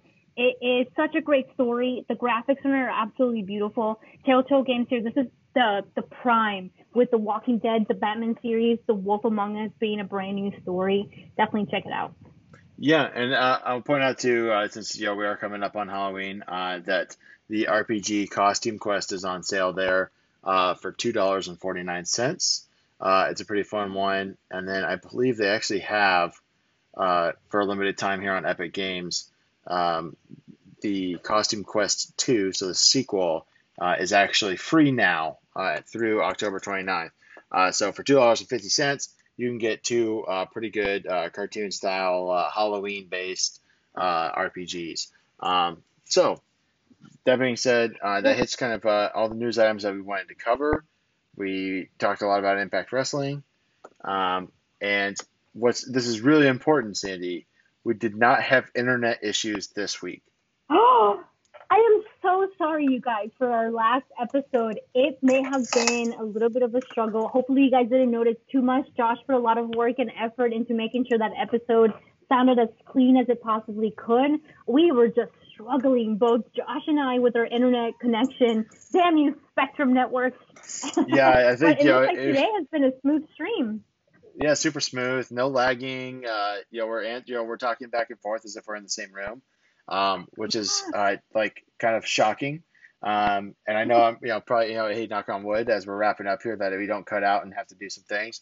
Um, but yeah, listen, I, I I I'm not a sound engineer. I'm not a podcast engineer by by any stretch of the imagination. Uh, we do this for fun.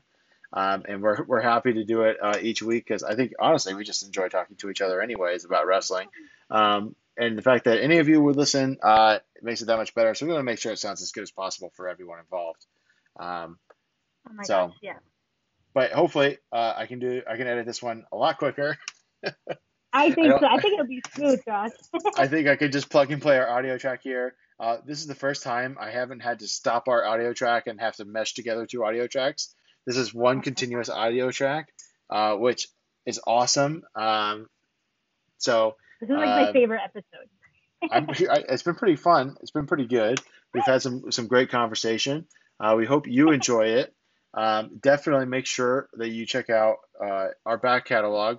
I'm going to start saying that we have a back catalog now uh, because, uh, listen, we got 10 episodes already in the can. This is episode number 11. Definitely go back and check us out. Um, Oh, and then yeah. also, I mean, we get, we got great topics. We've talked about Zelda. We've talked about Tony Hawk, Point and Click Adventures. Go go back and listen to those. Um, and then uh, also, Speaking of the back catalog, Josh, if you want me jumping in here, I have Yes, some stuff ahead. to get off my chest. uh oh. So you guys, so Josh is like, oh no, she's gonna quit. This is it, our eleventh and last episode. It was a fun 11. No, it was. no. So speaking of the back catalog, Josh, our last episode we discussed about Resident Evil. oh, yes, of course. I teased this up front and I forgot all about it. Please continue. How dare you? So we talked about like pretty in depth about Resident Evil. You know, the beginnings, the cultural impact, all the games, the good, the bad. You know, what we actually played, what we didn't play. I haven't played a lot of it to be honest. You know, I played a little bit. I'm at, I was actually really big chicken growing up playing those horror games, and Sure. I'm an only child. I pretty introverted, so when it came to video games, like they, it was my outlet, just because I was not a very social girl growing up, and so to me, video games were the way that I interacted, the way that I played, um, because I didn't really like to go to other people's houses and just have just be too social. So, I mean, you think introvert, you think, oh, they play video games. And that's exactly what it was. And being an only child, like, of course. So I listened back to the episode and I, I was like, oh my gosh, I really, I was, you know, when I was talking about Resident Evil, I remember just talking back on, on the games that I had actually played. And most of them I didn't even get to finish just because I was so scared and I felt like I needed to have another person there with me to help me through the games. So that was one aspect of it. And also, I'm not going to lie to you guys. I was actually in that, I don't know if it's a majority or minority of people that, like, when they play Resident Evil, they think, oh, you know, it's the same story over and over where there's a zombie type of outbreak and then you just shoot zombies and then that's it. Right. So I actually want to say I actually I fell into that category where whether it's the minority or majority. But listen, after I I actually felt like one of the people that listen to this podcast, you know, what we try to do is make sure that people, you know, check out Impact or check out these video games that we love or don't check out the video games that we hate.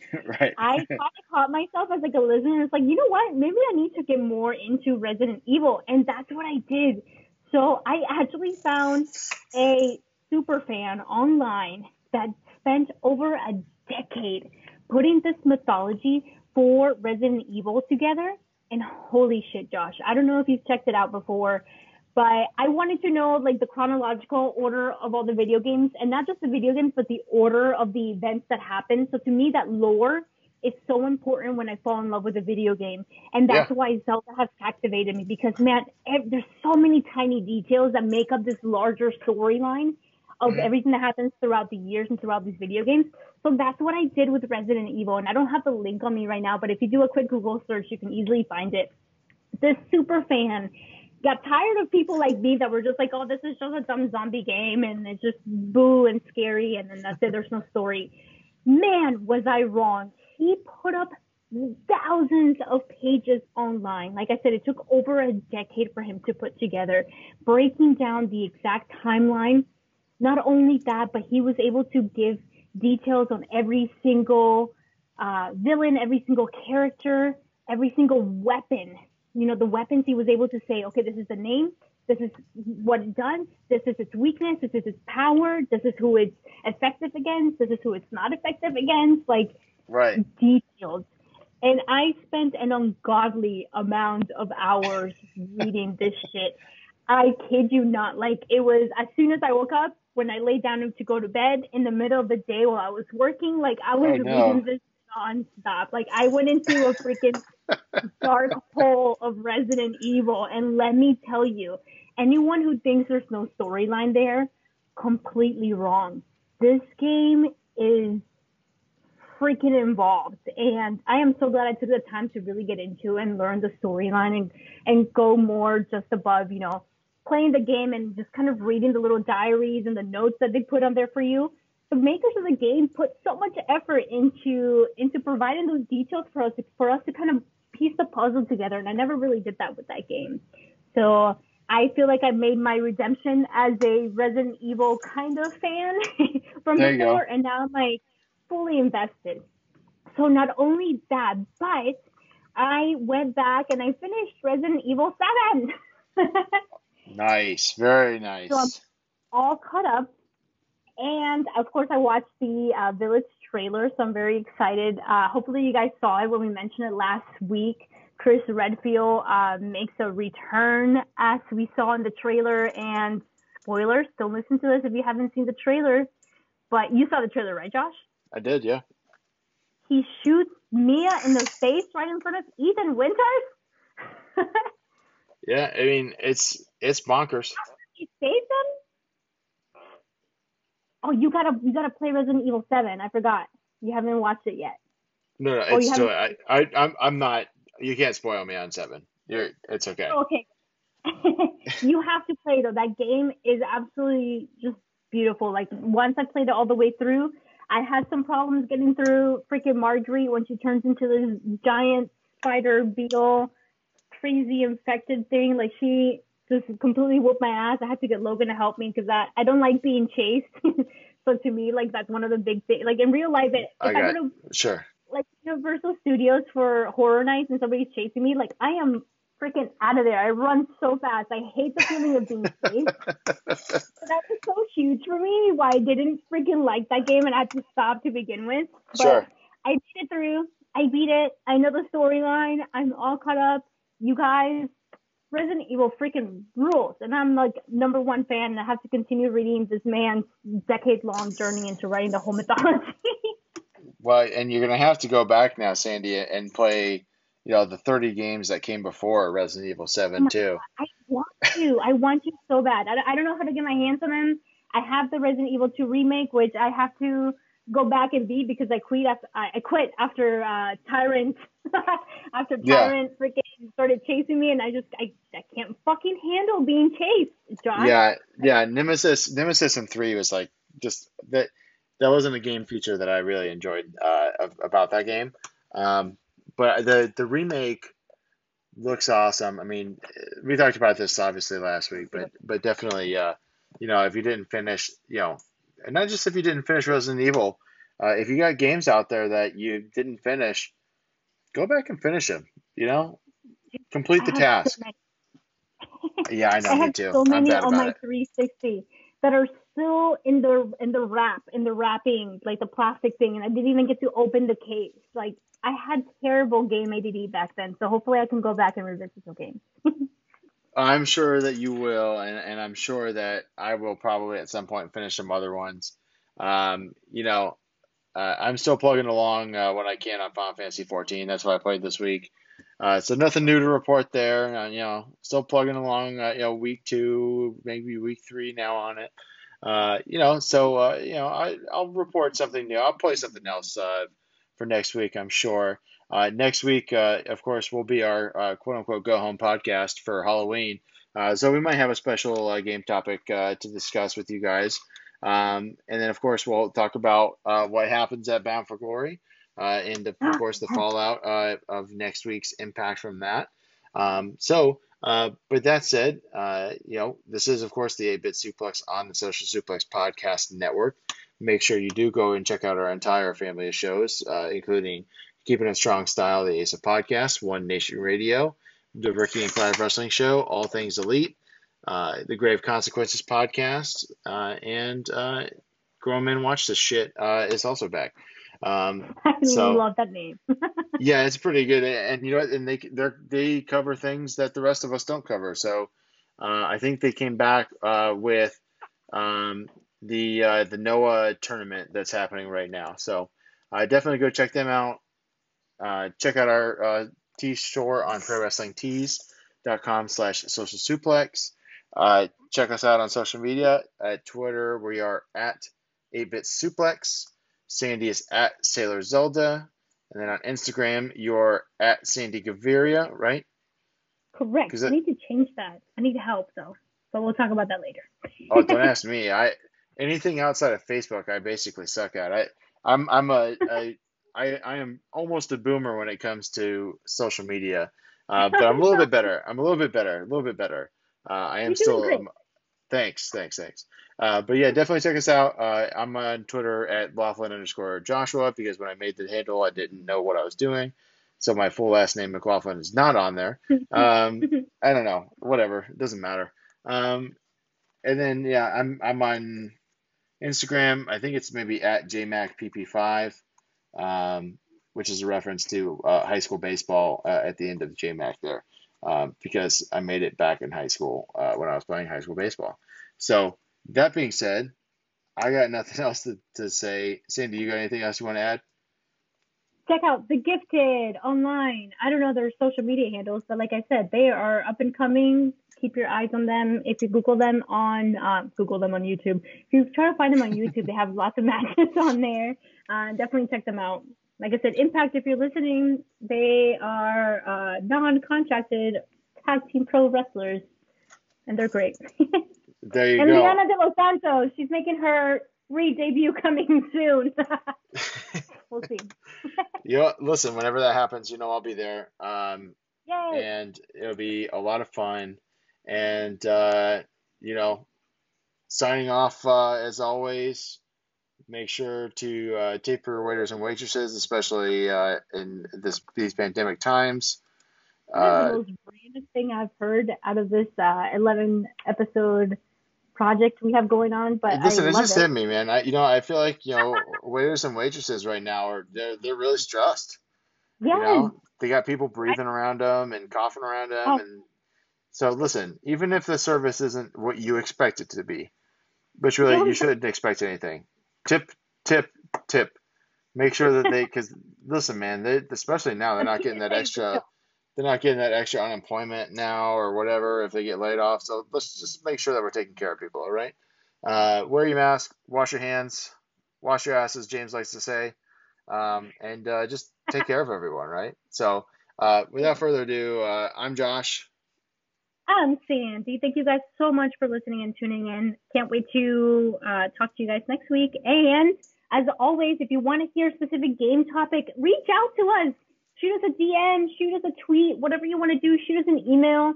We are here for you. And if you want to he- hear us talk about a video game that you love, whether we've played it or not, hey, we'll play it for you. Just let us know. Yeah, as long as that game won't cost us sixty dollars to play it for the episode. I'll, I'll, I'll sacrifice. well, that's a commitment Sandy's willing to make because she doesn't have children, at least not that I know of. Um, so, without further ado, no. yeah, right. Uh, who would have children? Uh, uh, anyways, woof. Um, yeah, I know. Again, another visual gag for the listeners at home as we're signing off. Oh, uh, Sandy thank- was, of course, pointing at me. Um, but this is probably our longest sign off yet, and I'm going to end it right Oh my now. God. So, uh, good night, everybody. Good night.